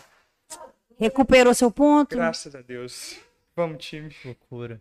Mas você conheceu o, o dono lá do O Bully? Ferran, Adrián, conheci. Conheceu? E o- parece Todo que o mundo irmão conhecia, dele ele tava lá também todo era, dia. era sinistro na cozinha também, né? Sinistro. Como é que é o, O nome ano que eu, o Alberto Adriá, ele tinha um time muito espetacular, né? Ele, ele é o grande pensador de tudo, mas ele, ele, você não constrói nada sozinho, né? Desse tamanho. E ele tinha um time muito espetacular e o Alberto saiu e montou também um império em Barcelona que na pandemia fechou. Todos, ele tinha cinco restaurantes e ele fechou. é, Fechou. Não sei se vai reabrir, se não vai, mas ele fechou. Foi duro. Em termos de, de valor, assim, quanto que era pra ser uma dessas 50 pessoas ali no restaurante, traduzido pro real hoje, assim? Ah, amigo. É uma pergunta Mas Aí o difícil, negócio né? já vai lá pro céu, né? É, não, dólar. é por, não, é, não é nem isso. É É. difícil fazer essa conta. né? Dori, no caso eu, não vou lembrar. Tempinho, tem um tempinho pouco. Ah, mas devia ser, eu acho que uns mil reais, vamos dizer. Mil reais jantar. pra jantar ali mais ou menos. Cinco, Pô, dez anos atrás. pra, ser, pra essa experiência, né? Mas é uma experiência, não. Mas o El Bulli era outra coisa, esquece. Era, não, não vou nem te dizer que ali sim você estava indo. É como se fosse um. um é, é, realmente era arte o que ele fazia, era tudo. Era, um, era uma experiência mesmo, era um show, não era um restaurante. Você não ia lá comemorar seu aniversário, mesmo porque você não conseguia nem. Tinha fila de espera de três anos para você conseguir. E se você não tivesse um pistolão, era difícil você conseguir mesa, porque Que loucura. eles trabalhavam, abriam por seis meses, 50 pessoas por dia, o mundo inteiro querendo ir, O melhor restaurante do mundo, né? Imagina. entendeu? Então, assim, Às vezes você só conseguia, sei lá, pra outra temporada, você né? não conseguia, na verdade. Se você não conseguia, Como é se que você não era? conhecesse Você foi- alguém, você Então não. você foi uma das Sério? privilegiadas aí. Não- Tinha que ter tipo um contato ali. Pra... Para trabalhar ou para comer, Não, para as duas pra coisas. comer, é. Para trabalhar, não, porque trabalhar você tendo um pra bom currículo, mesmo. você, você entrava, Uhum. Aham. né? É, lógico, se você tivesse uma indicação, eu tive uma indicação, eu tinha um bom currículo, mas eu tive uma indicação, alguém falando, ó, ela é boa, ela Aham. Ela é responsável. Ah. Para comer, era bom você ter um pistolão, mas você conseguia também, se você insistisse, se desse sorte, sei lá. Tinha leilão lá, eu pago mais e tal. Não, não Tinha existia. cambista na frente vendendo, vendendo a reserva dele. Aí, ó. Ninguém pensou nisso. Aí, ó, quem não pensou uma O forma de ganhar Empreendedor, dinheiro, empreendedor. O empreendedor. brasileiro é foda, né? O bicho? brasileiro. Já ia ter no mínimo três cambistas ali. Aham, um, com certeza. um vendendo reserva falsa. Aham. Puta merda. Que doideira, velho. O... Não, uma coisa que eu, que eu fico curioso, Bárbara, nesse mundo de, de restaurante, nesse mercado, é comum, assim, cara, um empreendedor, um chefe, ficar falindo e depois abre um outro e falhe. Ou... Não, não, não, Como, como que é esse mundo de, ah, não, eu vou terminar esse restaurante, vou abrir outro, sei lá o quê, vou não, mudar. e- isso não é comum, isso é péssimo, né? É péssimo, É, né? na verdade, o que acontece, o que eu acredito que aconteça nesse meio, por isso que fecha tanto restaurante, é que muita gente abre restaurante sem ter o menor conhecimento do que está fazendo. Gestão. Ai, né? ô, nossa, minha paeja é maravilhosa, vou abrir um restaurante. Cara, gestão, atendimento. O atendimento em Vitória ainda é muito fraco, porque as pessoas não têm, não treinam. Uhum. Você precisa de treinamento, você tem que saber o que você está fazendo. Entendeu? Você não, pô, ah, eu surfo, sei lá, surfo muito bem, vou abrir uma escola de surf. Não é a mesma coisa. eu não sei o que as pessoas pensam é, sobre abrir um restaurante, mas muita gente abre sem, sem ser profissional da área mesmo, entendeu? Achando que porque faz uma paella maravilhosa vai dar certo o restaurante, ou porque faz uma massa maravilhosa, uma carne, não importa. Então, você abre, você fecha, porque o restaurante é um buraco de, de perder dinheiro.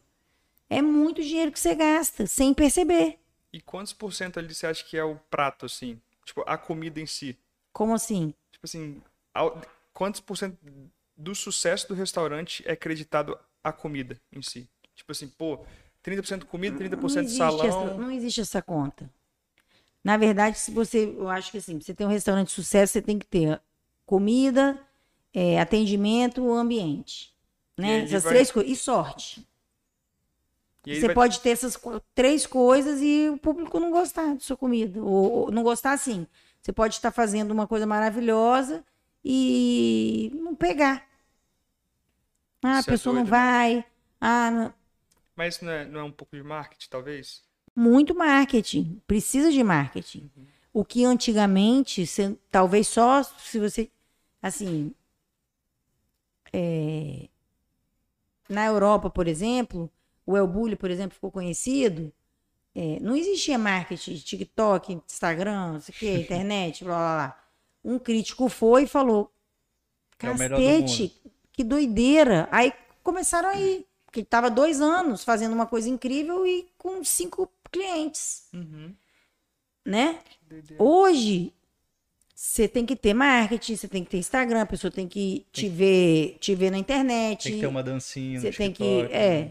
No, no, dancinha do TikTok ainda não precisa, não. né? Mas você Tomara precisa que de muito mais. nunca, né? É. Assim, assim esperamos. É, Mas assim, você precisa de muito mais coisa para você poder aparecer e, Uhum. na verdade, o cliente tem que chegar. Quando ele chega no seu restaurante, aí você vai apresentar o que você tem e aí vai, você vai replicando. Mas só o boca a boca hoje não- é difícil você encher o restaurante só com isso, Difícil, entendeu? difícil.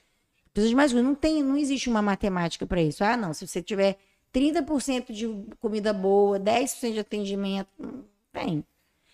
Eu, eu acredito o seguinte, eu como cliente, inclusive, se eu comer mais ou menos e for bem atendida, é mais fácil eu voltar do que se eu comer maravilhosamente bem e for pessimamente É, o atendida. atendimento pesa demais, né? Entendeu? Então, Demais. assim, e as pessoas. E, e Vitória ainda é muito falha em atendimento. É. A gente foi muito falha em atendimento. A gente profissionalizou com uma amiga que veio também de fora, Débora, que era maître do Elbulho, uma das maîtres, que também era muito nossa amiga minha do Pablo, e veio para cá e ficou aqui dois anos. é, e profissionalizou o serviço do Soeta, que, modéstia à parte, é maravilhoso. A gente tem um atendimento muito bom, mesmo. E, mas a gente também bateu muito a cabeça. Entendeu? Porque era eu e Pablo de cozinha, mas ele era administrativo, que ele já tinha atendido uma pessoa ou outra num evento ou outro, mas também não sabia. Então, é isso que falta. Eu acho que profissionalizar é, esse. Por isso que fecha muito. Entendi. Hoje, hoje você enxerga que dá para abrir um restaurante sem ser um chefe? Um cara, ah, eu vou abrir e vou contratar um chefe para cuidar da comida porque eu sei de negócio e tal. Você acha que isso já. Cara, depende muito do que você vai fazer como restaurante. Um restaurante como o Soeta não dá. Depende muito do Senão que você vai fazer. do chefe que você vai contratar ali, né? Não, não é refém. Se você faz isso, eu, eu penso. Se eu, eu não sei nada de cozinha e meu sonho é abrir um restaurante. Ah, eu vou contratar um chefe. Você tem que contratar uma pessoa que você confia e, e você tem que dar para essa pessoa também é, ambiente, dinheiro e as coisas para vocês construírem uma parceria para a vida. Entendeu? Não adianta você querer, ah, eu quero abrir um restaurante, vou contratar um chefe e e ele vai ser meu, ah, meu empregado e eu vou. Porque se esse cara for embora também tá ferrado, né? É. Então assim, eu acho mais, eu, a- eu acho mais difícil. Eu tenho, eu conheço várias pessoas que têm restaurante ou que têm cervejaria e me ligam para mim ou pro Pablo, ah, você conhece, pô, me manda um cozinheiro bom, me manda um chefe bom, eu não tenho para quem indicar. Entendeu? A gente tá com uma galera aí se formando e que tá. Aí eu falo da glamorização da profissão. Que, tipo assim, não, cozinha é sofrida. Não é, sabe, trabalhar em cozinha. Não Tem é. que gostar muito mesmo. Tem que né? gostar muito e tem que entender que é realmente é um trabalho que ainda se ganha pouco. Aqui, para começar, quando você começa, principalmente, sem saber nada. Vocês ficando seis anos no prejuízo, é. É, não precisava também de tudo isso. Pelo amor de Deus. Dá pra você acelerar. né? Podia ter sido um e meio, mas tudo bem. É, é um trabalho muito duro, você fica muitas horas em pé, é uma hierarquia, é, não é fácil. Então, assim, quantos. A gente nem pega mais estagiário no Soeto, porque pega, a pessoa vem, nossa, meu sonho é trabalhar aqui, nossa, tô muito feliz, emocionada, não sei o quê. Quando começa a ficar muito emocionada, eu já olho pro Pablo e falo, ih, vai vai durar uma desistir fácil, né? um bolão para ver quanto que. E realmente, não dura uma semana. Vem na no faxinão do sábado, a pessoa mata um parente. E os bons normalmente falam o quê? Os que duram. Fala mesmo. Nada. Foram os Fala- dois que duraram de Mas estagiário. Não tem ainda muita estatística, né? Só, Não, só é, mas não que- falam nada e voltam, terça-feira. Entendi. Entendeu? Galera que chega de chuteira preta ali. É, não, é, assim, muita gente é, hoje a gente não pega mais estagiário, primeiro por causa da pandemia, a gente tá comendo gente na cozinha, né? Assim, mas muita gente que passou, é, cara, em, em três dias, nosso recorde são três horas, três horas de estágio. Sério? E, Mentira. ca- e posso falar aí, não tem nada demais Não no. Soeta. Não tem, tipo assim, não é que a gente é ruim, não. A pessoa tava lá três horas e Levantou a bandeira. e falou, sabe, tipo assim, nossa, sei lá, ligou para a avó, não sei o que, sumiu depois de, Vou voltar pro direito, eu quero... sumiu depois de três horas, foi o nosso devia, recorde. Devia ter sido, ficado muito empolgada, né? É, aí, eu, aí que eu falo que é uma profissão glamourizada, porque eu, a gente não tem nenhuma rigidez no Soeta. Se um se um menino desse vai pra Europa, em, três, em 30 minutos sai chorando da cozinha. Entendeu? Por causa de muito Masterchef, né? Assistindo. É muito, não é só isso. As faculdades, elas, elas são feitas para a pessoa ficar até o final e pagar a mensalidade. Não te Não que, elas não, isso. não, não que elas não sejam boas, Uhum. pelo amor de Deus. Não tô falando mal de faculdade, não. Ó, faculdades, sacanagem. Não estou, não estou. Amo vocês. Sério, me contrata. Mentira. Mas, mas não põe aí. Não é que tem que ser rígido nem nada mais. Mas, porra, você tem que avisar. Olha só, você vai ficar oito horas, você vai trabalhar? Porque na minha época eram 18, quando eu Nossa comecei a Senhora. trabalhar. E na do. Pablo. Mas agora é oito, que tá certo, que é o lei trabalhista. Tô falando que é bonito o que fizeram comigo, mas eu acho que eu sou a profissional que eu sou por causa disso. Uhum. É, você vai ficar oito horas em pé. Você não vai sentar, você não vai olhar seu celular por oito horas. É, é isso. Entendeu? Você vai ficar no calor. Correria, né? Você vai. É pronto. É só isso que você tem que entender. Mas a- como a faculdade, ela, na verdade, às vezes eu sinto que prepara mais um- alguém que adora cozinhar e quer aprender mais do que alguém que realmente vai ali E aí chega no mercado, se e chega no mercado e no- fala: Nossa, É. Deus. Eu não sei o que, que as pessoas pensam. Eu não sei. Porque eu não fui uma dessas. Mas, ô, Bárbara, mas você, por exemplo, tem gente que, que é, é tranquilaça, assim, chega na cozinha, é brava. Você não é essas pessoas, não, que, tipo assim, chega na cozinha e você é a pessoa brava, assim? Já Porque pra- fui. pra durar- Né, amigos? Bibi, Porque, Carlos, Bonetti, o que, que vocês acham? Não. Eu e o Pablo, a gente já foi muito bravo no começo. Nossa Senhora. Só que a gente também, tipo assim, a gente passa, pô, 10, 15 horas por dia no Soeta, quer dizer, não quero mais ser brava. Foi amolecendo o coração, entendeu? Eu não me acho brava, não. Pois vão perguntar pro pessoal que trabalha comigo.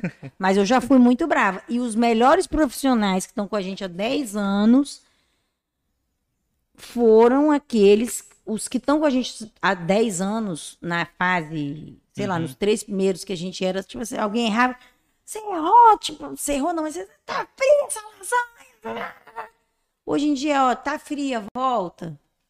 Entendeu? O máximo é um, deu uma amolecida no um coração, palavrãozinho ali ou outro que a gente fala, mas Aí dia, com amor. dia, tipo, o chefe convida, salão lotado ali, não... Não, acho que eu sou Tá- brava tá mais, na- não. Eu me acho, eu me acho mó boazinha agora. É, o Ivan tá falando, inclusive, que nesse momento, só mentira. Se eu...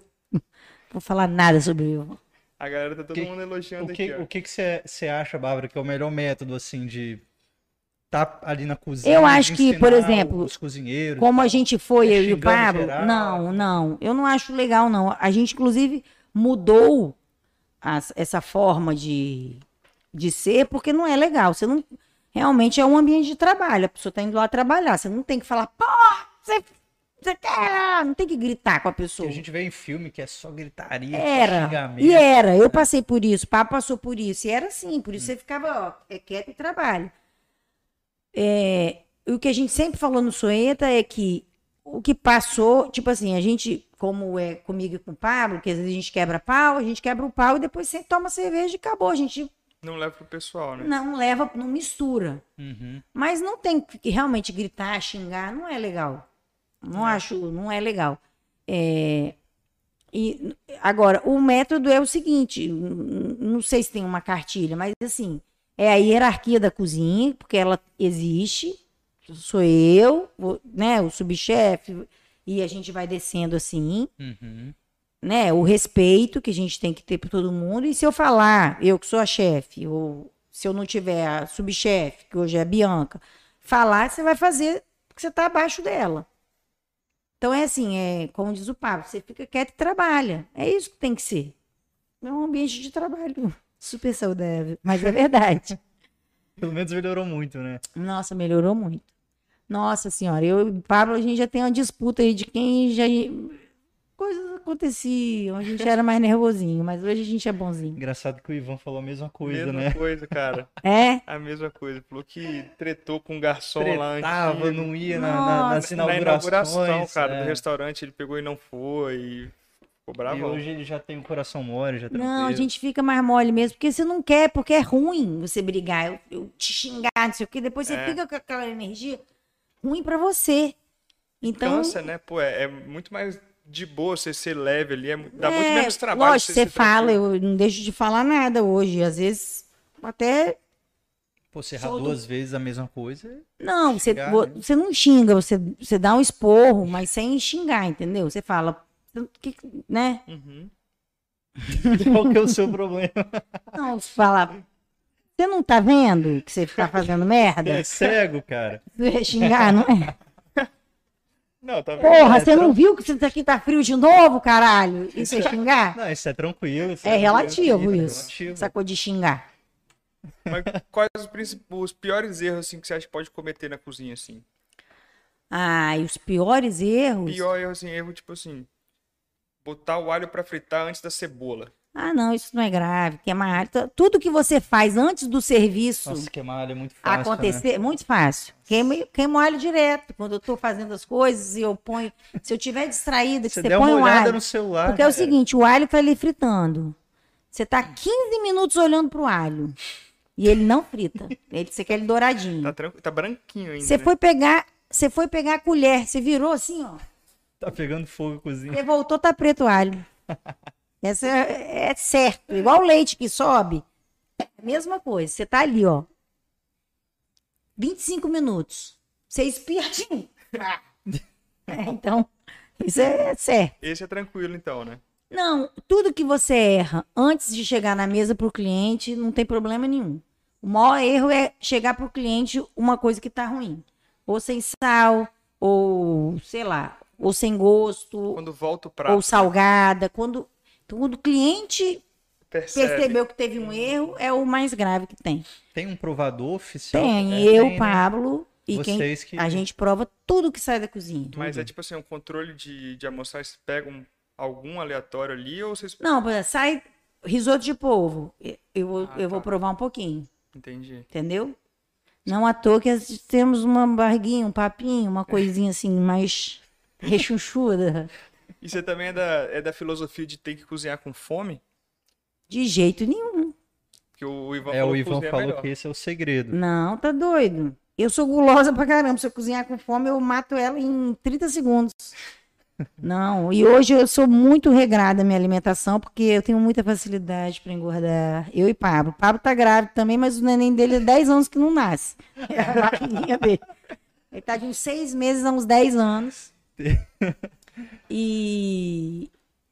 Não, a gente não tem essa fissura, não. Eu não gosto de cozinhar com fome, não, porque, na verdade, eu cozinhando com fome ou sem, eu provo tudo que eu faço. Tudo, tudo, o tempo inteiro. Eu provo, provo, provo. Porque ele falou que não dá vontade, assim, de. Mas ah, você tem que fazer. provar, mas acontece que se você tiver com fome, vão alcançar porra nenhuma, né?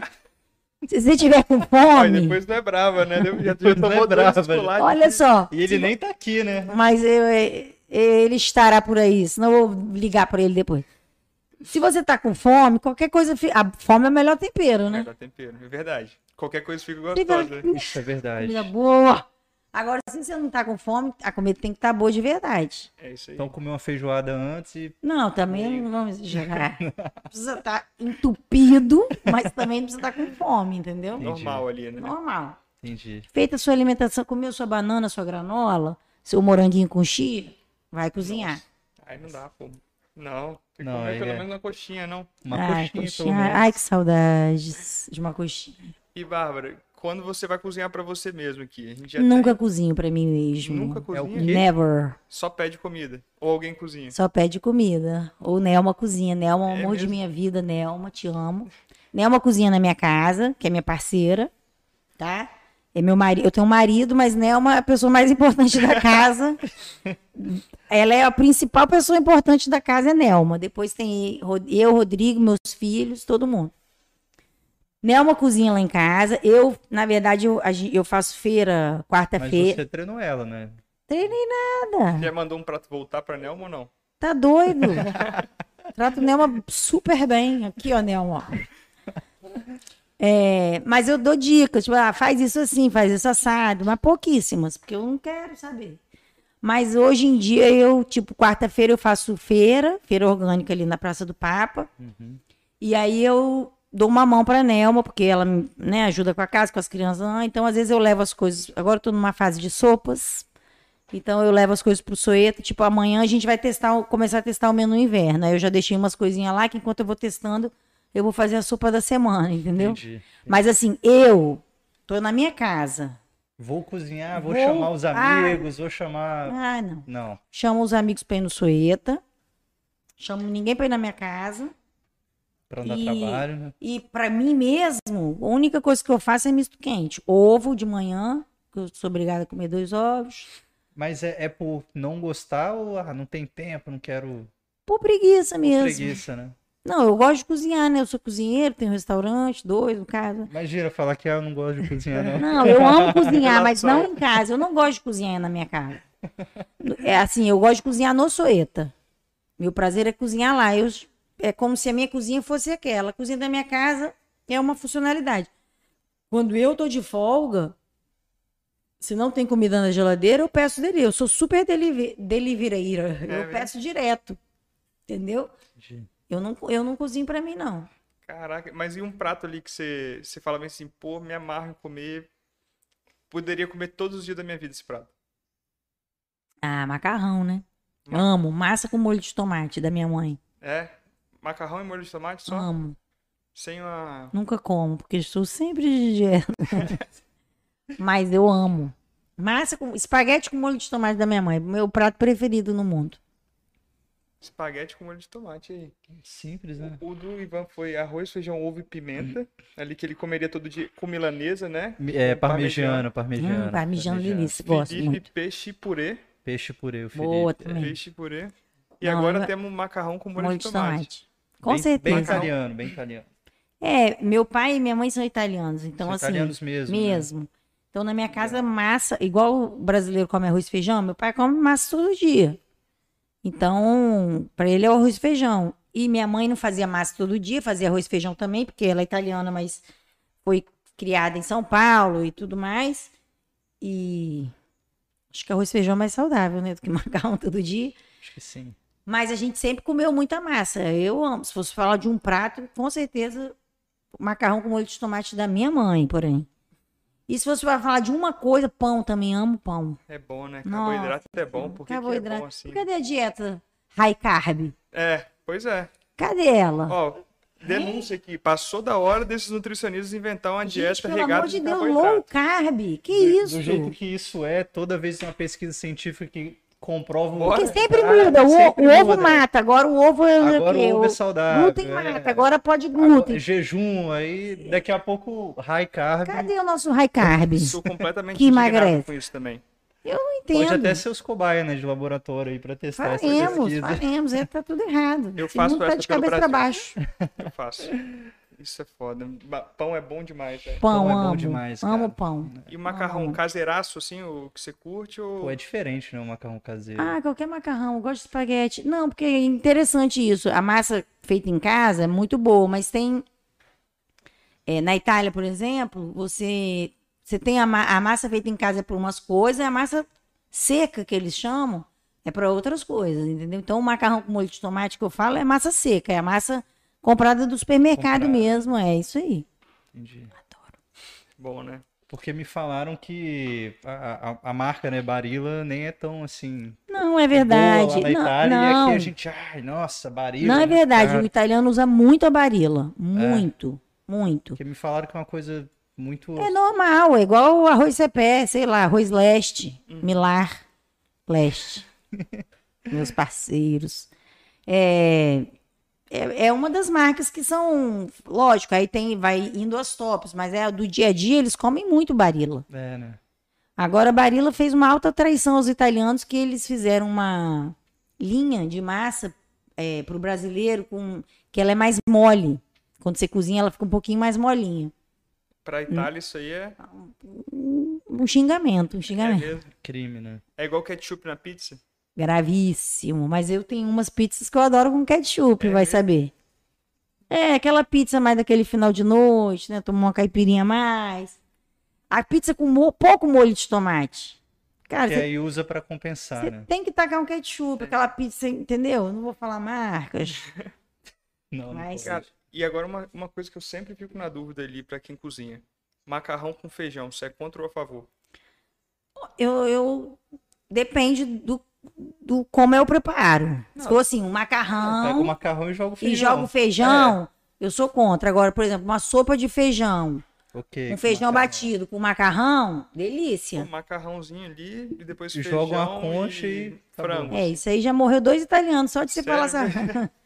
Já tem um na UTI, outro tá indo pro hospital, na ambulância. Caramba. Não, tipo assim, o macarrão. Você pega o macarrão, né? Alho e óleo, sei lá, Aham, e lá, cozido, e joga uma concha de feijão que você ia botar, ao invés de botar no arroz, põe no macarrão. Uhum. Sou contra. É, Sou contra.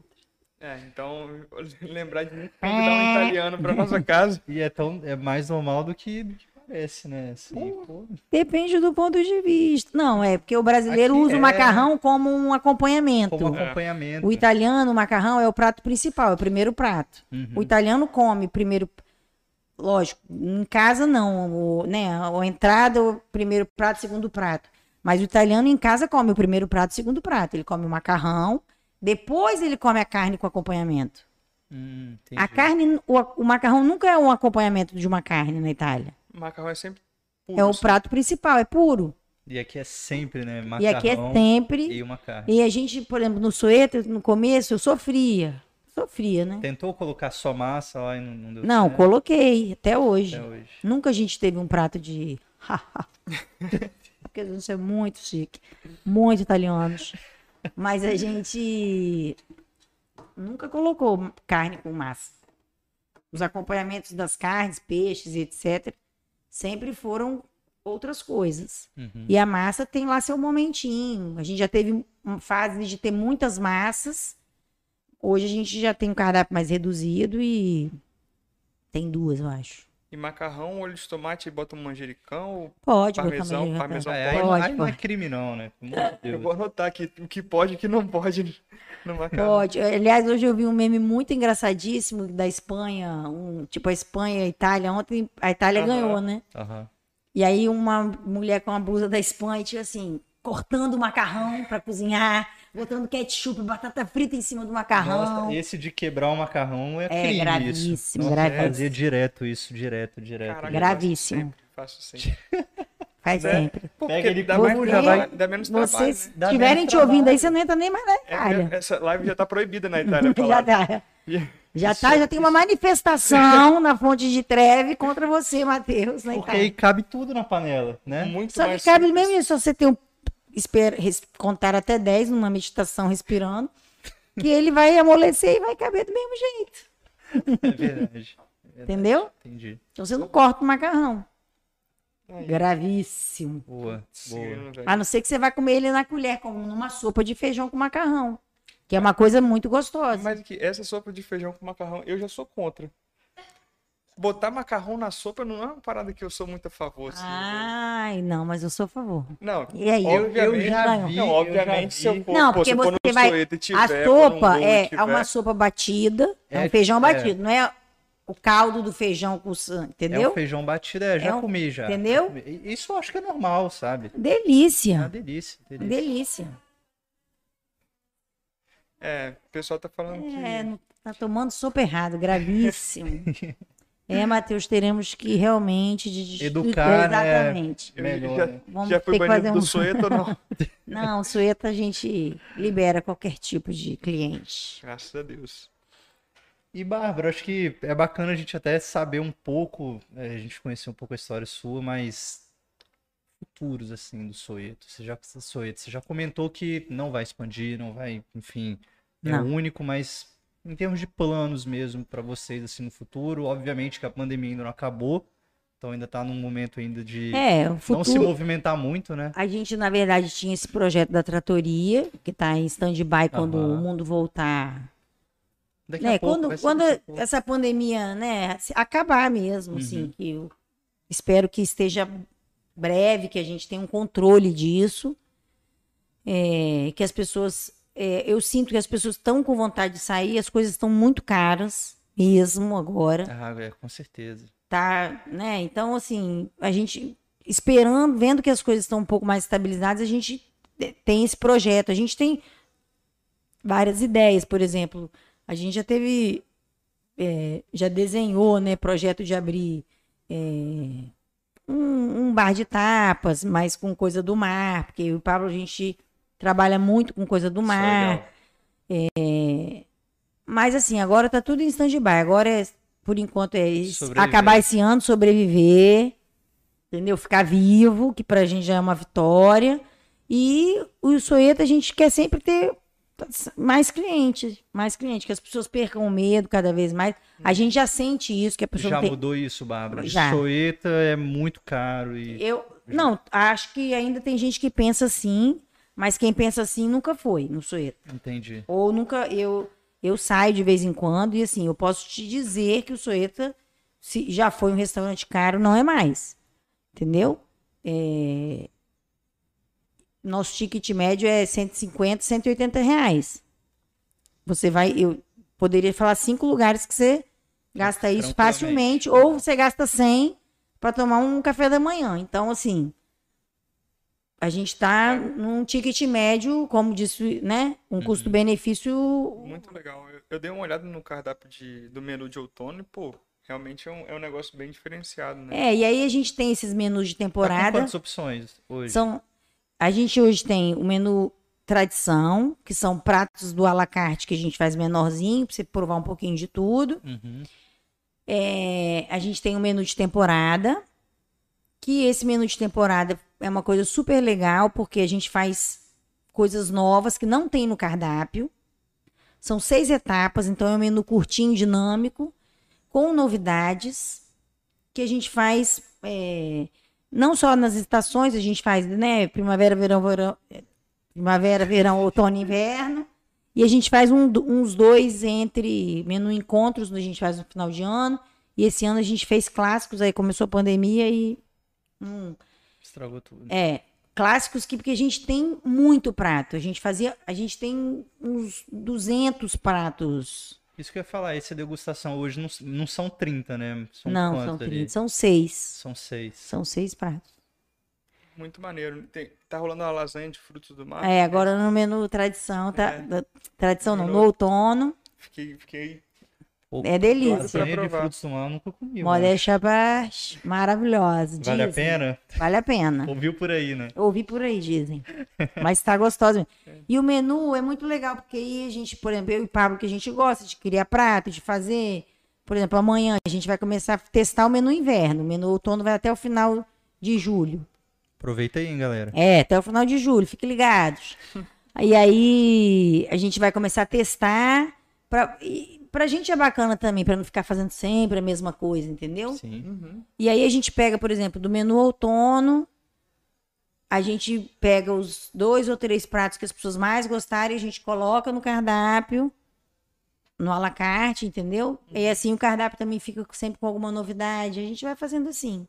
Pô, legal demais. Esse dinamismo, assim, a gente vê que é muito bem aceito, É né? Muito bem aceito. É, inclusive, a gente conversando com o Felipe, né? Que ele hoje tá feliz demais com essa ideia de sempre estar mudando. O Felipe faz uma coisa muito legal no Go Burger, que ele tem um cardápio tipo a gente, só Uhum. que a gente faz com o menu dele com hambúrguer. né? E ele muda semanalmente, né? semanalmente. é. E eu já várias vezes, tipo assim, cara, eu vou pedir, porque só tem essa Porque, é um- semana. é- porque É só muito essa bom, né, semana. né? Isso Muito bom. legal. E, inclusive, ele Que eu não iria comer, tipo assim, nem Uhum. vou comer, mas vai acabar domingo. né? Isso, é. Rodrigo, vamos pedir Dá essa um merda. gatilho, né? Isso E é isso, entendeu? E o menu é meio que para isso, é para chamar a pessoa por isso. Às vezes a pessoa É. vai e nem come. Uhum. O menu, ai, mas já tá lá, e é isso que a gente precisa. É isso. Inclusive, ele elogiou sua mão pra massa. Ele falou bem assim: a mão dela pra massa É verdade. é coisa. Modéstia à parte, não, a no- a nossa massa é muito boa mesmo. Por isso que a gente quer abrir a tratoria. demais. Especializado nisso. Para fazer massa, massa clássica, simples. É molho de tomate, carbonara, Uhum. as coisas, mas bem feita. Acontecerá. No futuro aí, daqui É. a pouco. Agora tem, né, esse projeto aqui. Aí no ano que vem, Ah, vamos ver se as coisas normalizam. Quem sabe em Que não dá pra 2023, ignorar, né? Não, não dá. Quanto mais você anda 0 a 3, É fica mais. Sim. Vai ser mais puxadinho. Bárbara, um negócio que eu tava vendo antes da gente chamar o convidado, dou uma pesquisada, né? Eu vi que você participou de um programa de TV. Participei de um programa de TV. Como é que foi isso? Como é que era o programa? Fiquei Chamava curioso. Cozinha Caseira. É, foi em 2000 e... Cara, eu acho que o primeiro ano, eu acho que o Sueta nem existia. Capixaba esse programa? Não. Era a Fox Life comprou um canal que chamava Utilíssima, um canal da Argentina. Hum. E fez um, um- mudou, esse, né? Comprou esse canal e, e chamava aqui bem simples o canal. Era assim, tinha é, artesanato, programa de artesanato, como faz vela, como faz. é, tinham vários programinhas assim de meia hora e tinha um de culinária. E aí a gente fez, eu acho que começou em 2009. E era gravado lá na Argentina. Os dois primeiros anos foram gravados lá. Cara, era muito legal. Eu fiz amigas para toda uma vida. É, a Carole Crema, que hoje faz o, o Que Seja Doce. A gente se conheceu lá. A Marina, que é muito amiga. Mari Valentini, a Leblanc. E era muito divertido, porque a gente ia, ficava um mês na Argentina. Tudo bem, a gente chegava às seis horas no set, ficava até às oito da noite, mas a gente se divertia muito, saía às oito da noite, saía de lá, chegava duas horas da manhã no hotel, tomava praticamente.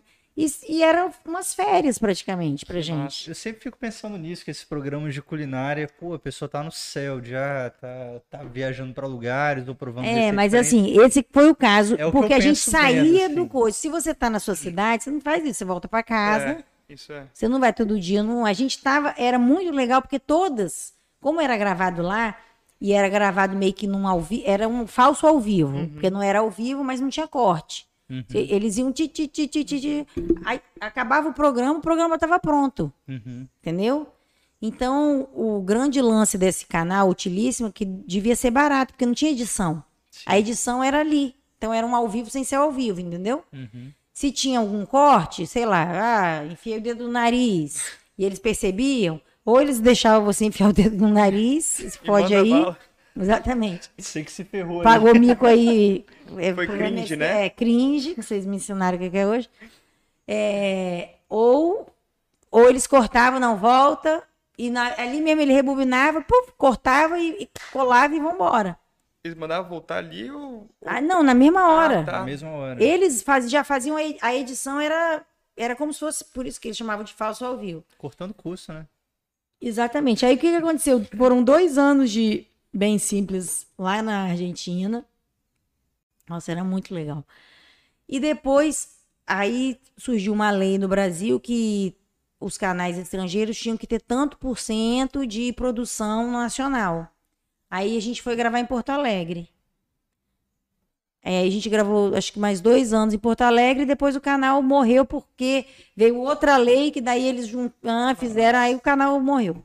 Não tinha lei mais importante pra fazer no país. eu aposto, É, aí né? É, pessoal não, eu não sei fazer. outra lei ou se é isso e também eles devem ter feito uma conta igual o restaurante. Achava muito legal, só que dava Começaram prejuízo. É. papel que, velho, isso não tá dando certo. Mas fiz uns quatro anos e eu adorava, porque era uma galera muito divertida. E, e como eu sou de Vitória, eu sempre tinha que ir para algum lugar, porque nunca ia ser na minha quer ser cidade. na sua cidade. né? Sempre, apesar de muito trabalho, porque a gente chegava cedo, hã? Sempre era uma diversão, porque você saía, vamos jantar? Vamos jantar. Tava em casa, tava no hotel.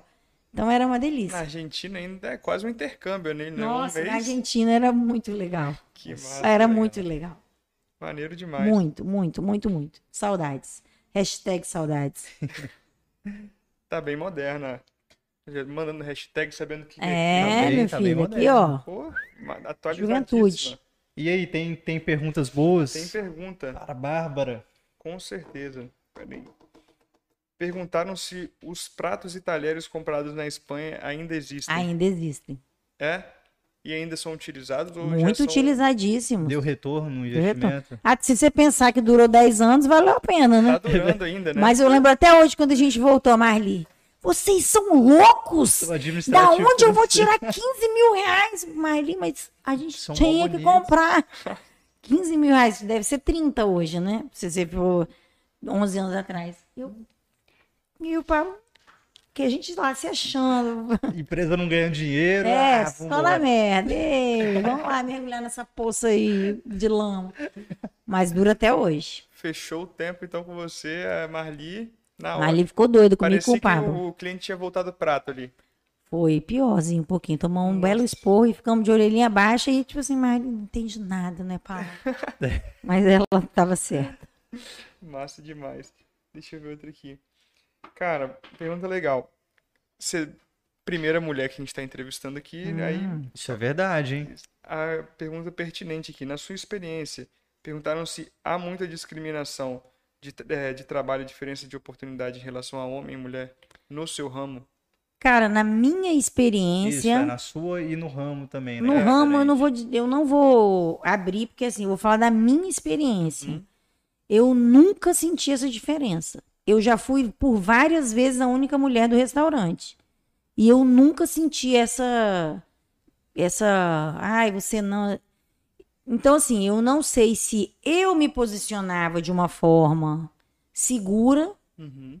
Pra, assim, eu nunca senti essa, esse preconceito. Ah, ela é mulher, fica ali.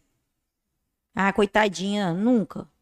Nunca, nunca, nunca, nunca. Que bom. Nunca sofri assédio é, de moral, né? Que assédio moral você sofria em geral por trabalhar numa cozinha. Mas assim, nunca por ser Tava mulher, no- entendeu? Aham. Tava no pacote. É. Nunca, nunca senti isso. Ah, ela é mulher, deixa ela ali no cantinho, porque ela não vai aguentar. Nunca senti isso, nunca me botei nessa posição também, Uhum. né? Tipo assim, ah, não posso pegar. Não, eu sempre peguei e vambora. Nunca senti. Massa demais. Nem lá fora, assim, essa questão de, ah, também estrangeiro ou não, era, era muito di- diversificado. Não, porque assim. por... não, nunca senti. Eu nunca senti isso. Eu já até fiz uma vez, convidaram é, eu, a Janaína, a, a Cecília do Alecrim, a Janaína Rueda, e para fazer uma palestra que estava tendo no shopping e tal. E a, a Janaína também falou a mesma coisa que eu, que nunca sentiu. A Cecília já passou por alguns uns constrangimentos. A meu Deus, os nomes fogem da minha cabeça. Mas assim, eu acho que é uma experiência muito pessoal. Eu não acho que. Eu tenho certeza que o ramo é, era principalmente muito mais masculino, mas porque é uma profissão muito dura. Uma profissão dura, é cansativo. É, e ah, você vai ter filho. E realmente, você trabalha à noite. né? É, é uma profissão, é, vamos dizer assim, braçal. Então, acabou que virou sendo né? um pouco mais masculinizada nesse ponto, mas eu nunca senti isso, não. Legal. Nossa. Que bom. Deixa eu ver. São várias perguntas aqui, viu? Tem muitas aqui, dá pra ver. Loucura, que loucura, muitos fãs. Algumas a gente já tá, já respondeu aí durante a live, né? Porque as perguntas são Beleza. Como conciliar todas as suas responsabilidades da vida pessoal com a profissional nessa área de Ah, restaurante? não concilia, amor. Você vai e vivendo e vive, né? vambora. Você não concilia nada, mas tudo no final dá certo, entendeu? É isso, né? Eu acho assim, eu me, me- acho que eu sou privilegiada, porque, por exemplo, eu consigo ficar com meus filhos, eu deixo eles na creche uma hora da tarde e vou trabalhar. Eu não trabalho de manhã, não abro mais para almoço. É, e se eu vou para Serra, no Food Flex, é, eu não- aí eu fico com eles à tarde, depois quando eles voltam da creche, que é um dia ou outro. Então, assim, eu eu fico com eles de manhã, que eu acho que quem trabalha de 8 a 5 não consegue. Aí, a- aí eu, Rodrigo busca eles na, na creche E eu tenho esse, esse tempinho entre a preparação e o começo do restaurante que eu fico com eles também. Então, assim, eu concilio do jeito que dá.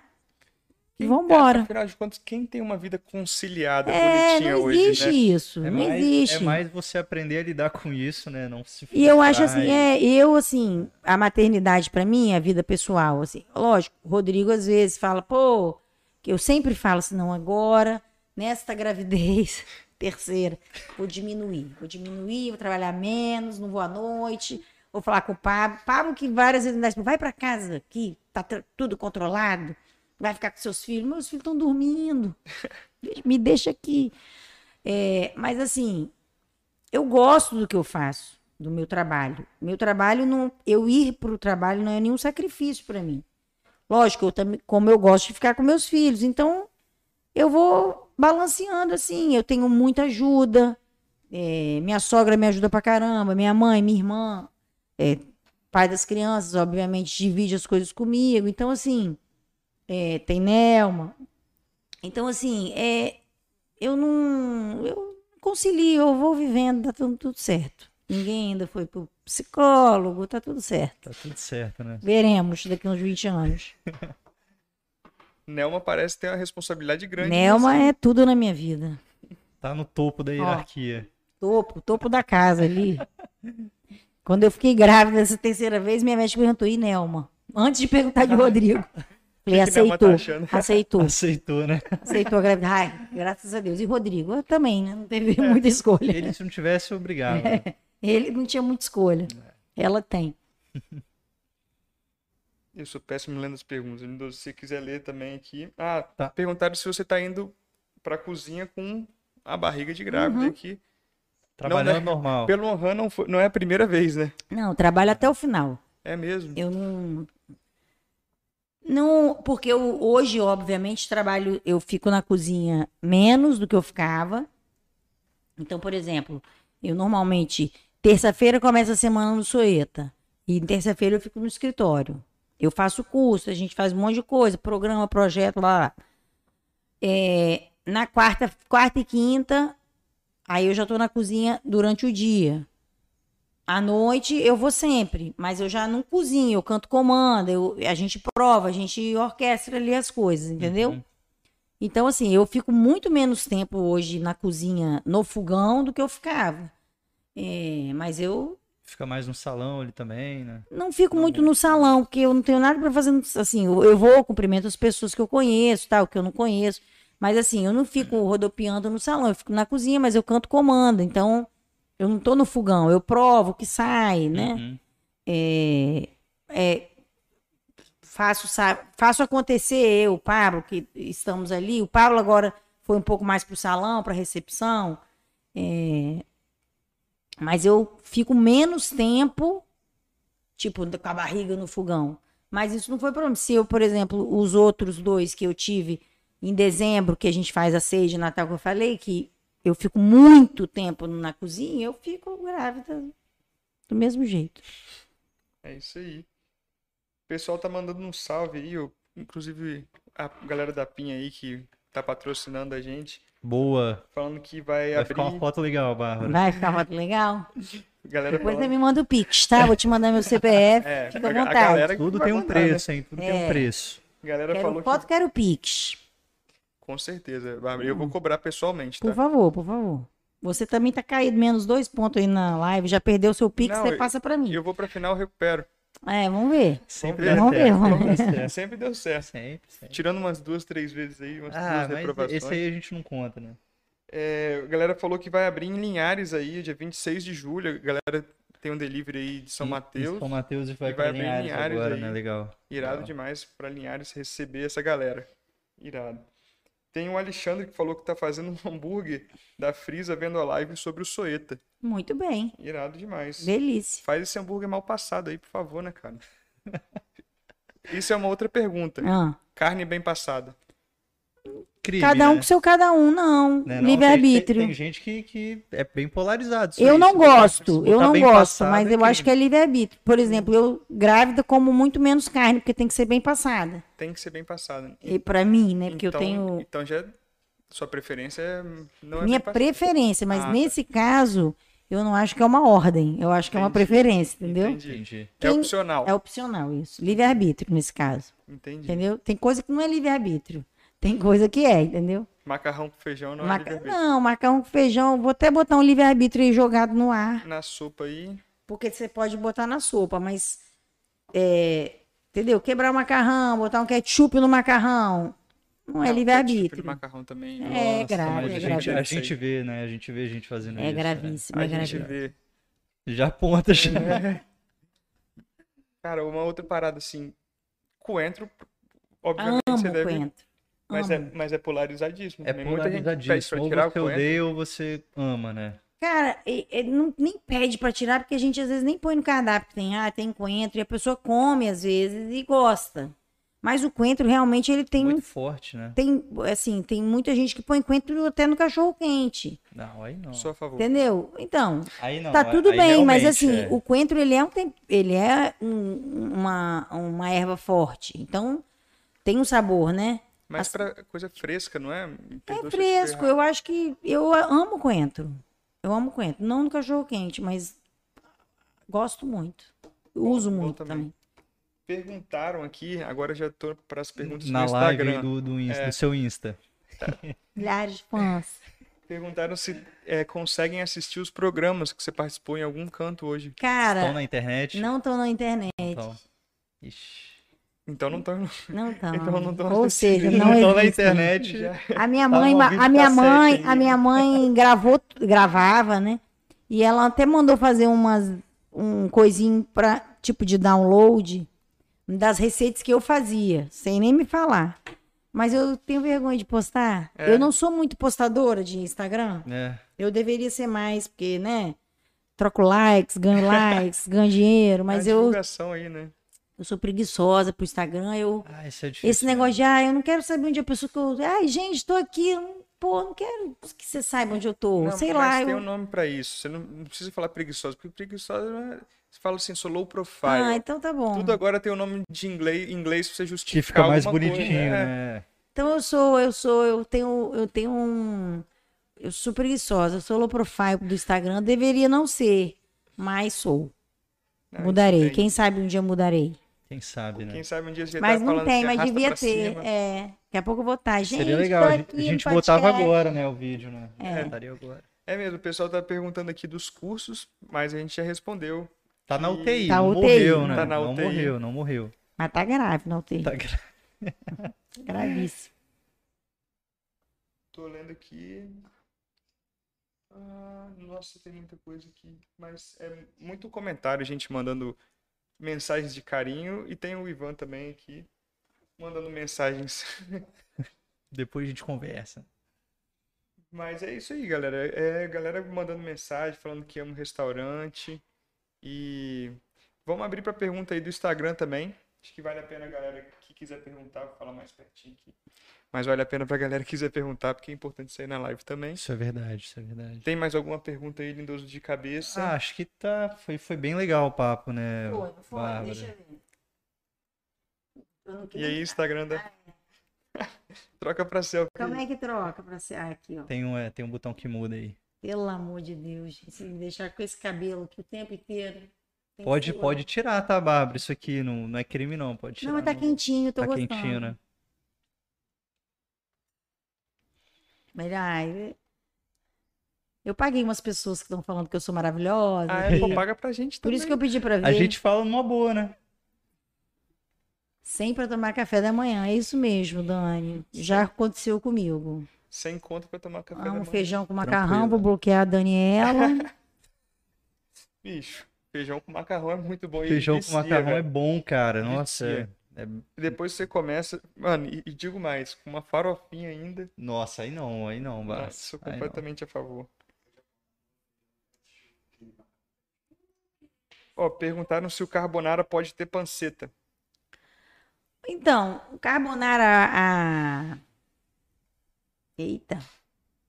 Um salve pra minha dermatologista. Não vou me ver não, gente. Vou mudar aqui. Põe aí o ângulo, porque senão eu vou ficar deprimida. Não, que isso. A minha ruim. É, o carbonara, a receita original dele é gema, queijo pecorino, que é um queijo forte. Gostei disso, aquece. É, queijo pecorino, guanciale, que é tipo um. Pensa que é um bacon, né? A bochecha do porco, mais ou menos feita como bacon. É, e a água do cozimento da massa, pimenta do reino, sal. E aí, lógico, 1.500 versões. Isso é o carbonara. Por exemplo, minha mãe faz com bacon e parmesão. Que ele fica um carbonara mais leve e até mais fácil, mais, mais fácil de, Esse de queijo gostarem. É, é tranquilo de, de encontrar aqui? Pecorino é um queijo de ovelha. é, hoje é. É. Hoje é. É, Agora, creme de leite. Eu já fui em restaurante que ah, o carbonara era creme de leite e presunto. Aí, pô, também não fode, Não, né? presunto, presunto não dá. Não, pô, Pelo não amor é de o, nem o presunto. É, cadê o ovo? Porque a base é o ovo. Creme Só de leite e presunto. creme, é Não, como é. se fosse cremoso ali com creme de Não leite. é, então é um macarrão com creme de leite e presunto.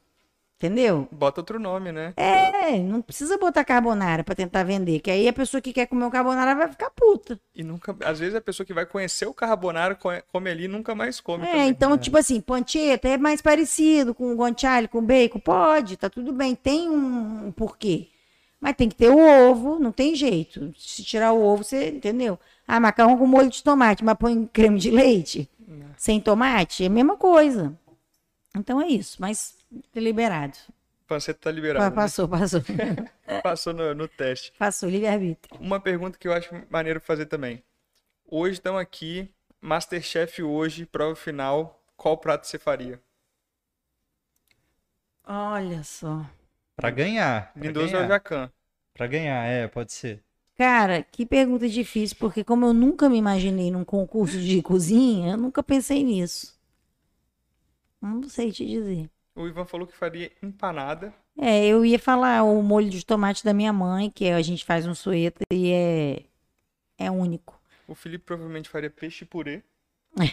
E Provavelmente. você Exato. faria iria o, o molho de peixe. tomate. Eu não sei, talvez eu fizesse o, a massa que a gente tem no sueta com manteiga defumada, cogumelo e parma, Hum. que é muito gostosa.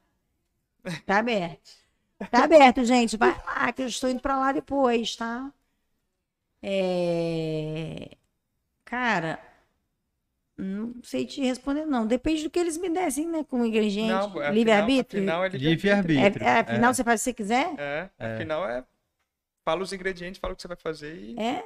Uhum. e é isso aí. Vou pensar nisso, mandarei um e-mail pra vocês falando, não sei. Não, mas, pô, manteiga defumada. Mas talvez eu fizesse essa massa. Essa massa é muito, muito gostosa. Nossa senhora. Eu amo. Quando eu quero sair da dieta, eu, Esse, né? eu vou nela. Esse é no à la carte. Esse é no alacarte. Legal. Aí a gente põe no tradição também, que são os Uhum. pequeninos alacarte do Sueta. É isso, então. E aí, mais alguma?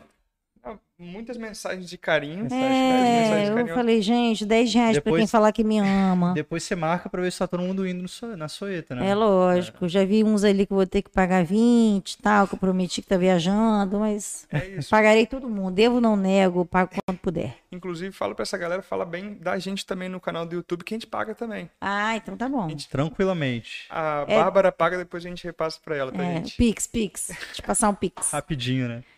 Mas, gente, é, É isso, né? é isso. Muito obrigado pra quem assistiu, tanto pela, pelo Instagram da Bárbara, tanto pelo YouTube.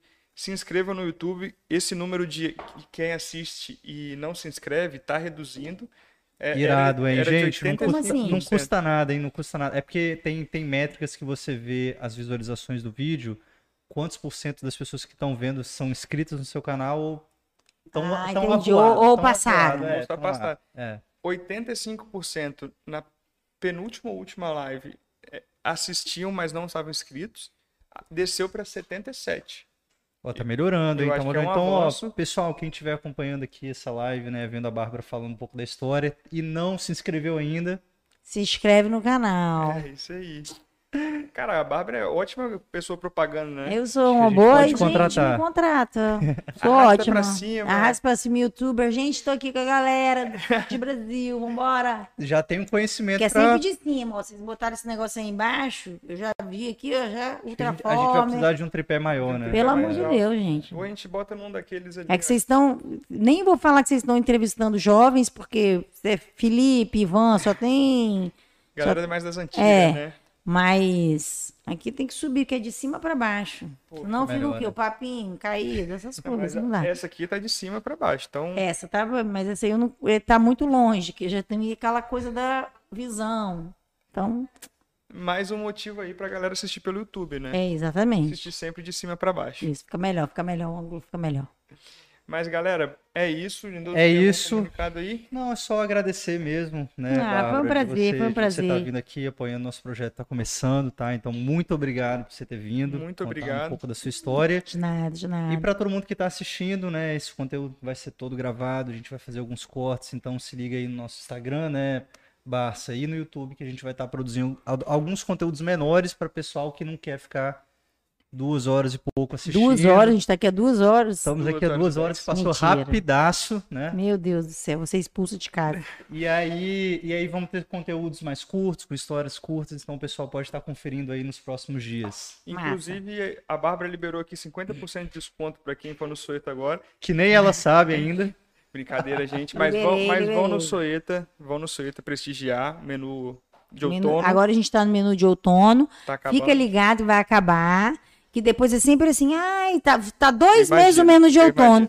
Ai, gente, já vai acabar. Eu queria ir amanhã, acabou ontem. Você fala, caralho, tô dois meses com essa porra desse menu e você não veio, agora você quer vir. Então, não percam, que tá muito legal.